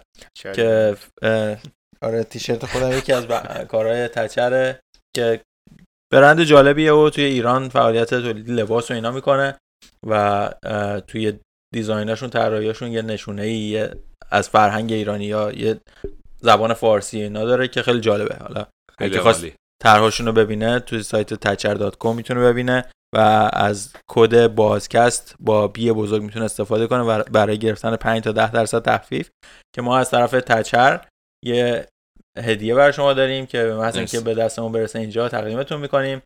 مرسی خیلی گفتگوی جالب و خوبی بود. حرف آخری اگه هست که بخوای به مرسی از شما. این کاری که دارید می‌کنید کار قشنگیه. امیدوارم که تداوم داشته باشه. بلایی که سر من اومد سر شما نیاد. یه گروه. البته که روی این چیزا نمیان سرمایه گذاری کنن اونایی که من می‌شناسم ولی امیدوارم این اتفاق نیفته. یه خورده این کامیونیتی ایرانی این حس چی میگن؟ مونوپولایز کرد بگو چیز شده. تصرف؟ نه. انحصار انحصار. اینکه همه می‌خوان همه چیز در انحصار خودشون باشه رو یه خورده یه خورده تجدید نظر کنن. بیشترین لطمه ای که ما داریم می‌خوریم مخصوصا کامیتی ایرانی خارج از ایران. و مخصوصا ایرانی های داخل ونکوور چون من مدتی که کار می‌کردم خیلی بیش خیلی نگاه جامعه شناسی هم داشتم. خیلی دوست داشتم تحلیل کنم. رفتار آدما رو می‌دیدم. این این تسلط انحصار طلبی که دارن باعث میشه که تقریبا ما هیچ کار درست حسابی اینجا نمی‌تونیم انجام بدیم. و دارم به این نتیجه می‌رسم که خیلی خوب شما داریم میگین آقا دولت ایران ایران بده فلان. خب الان یه گروه کوچیکی اینجا که یه خوردم حالا مدیا دستشونه یا یه خورده صدای بلندتری هستن نسبت به ایرانی هایی که دارن کار زندگی می‌کنن. وقتی وارد میشی باشون می‌خوای چهار تا کار انجام میدین اینا صد درجه بدترن از اون کسایی که توی ایران نمی‌ذارن هیچ کاری بکنی. و خب پس شما هم اگه قدرت رو دست بگیری که بدتر میشی. شما هم همش می‌خوای مال خودت باشه. همش میگی ما ما بهترینیم اونا نه. این همکاری بین ایرانی ها وجود نداره. و کاش که این پادکست شما این حس و حالی که دارید حالا برقرار می‌کنید بتونه یه کمکی بکنه. یه خورده روی این چیزا کار کنید. یه خورده آدمایی رو به نظرم بیارید که راجع به این چیزا بیشتر صحبت کنید. آقا ما چه مرگمونه؟ من فکر می‌کنم خوبی اه، کاری که ما داریم می‌کنیم اینه که آنلاینه. یعنی ما. اینجا میشینیم ضبط می‌کنیم هر کاری هم بخوایم می‌تونیم بکنیم. دستمون بازه. کلش باسماس. کلش واسماس آره. آره. دیگه آره. دستمون بازه و جایی قرار نیست رنت بکنیم شوی قرار نیست خیلی راحت تریم آره, آره. و خیلی صحبت های خوبی داریم و با شنونده ها و بیننده ها هم خیلی کانکت می‌کنیم و با در ارتباطیم. و خیلی عالی. مرسی از اینکه قربان اینجایین شما. و دعوت ما رو قبول کردین. ممنون از دعوتتون. ما رو شنوندگان و بینندگان می‌تونن از podcatcher های مثل Google Podcast Apple Podcast Cast Castbox Spotify Spotify بین Podbean و یوتیوب ما رو ببینن. یوتیوب حتما ما رو subscribe کنن. خواهشم برید یوتیوب ما رو نگاه کنید من خیلی تلاش می‌کنم.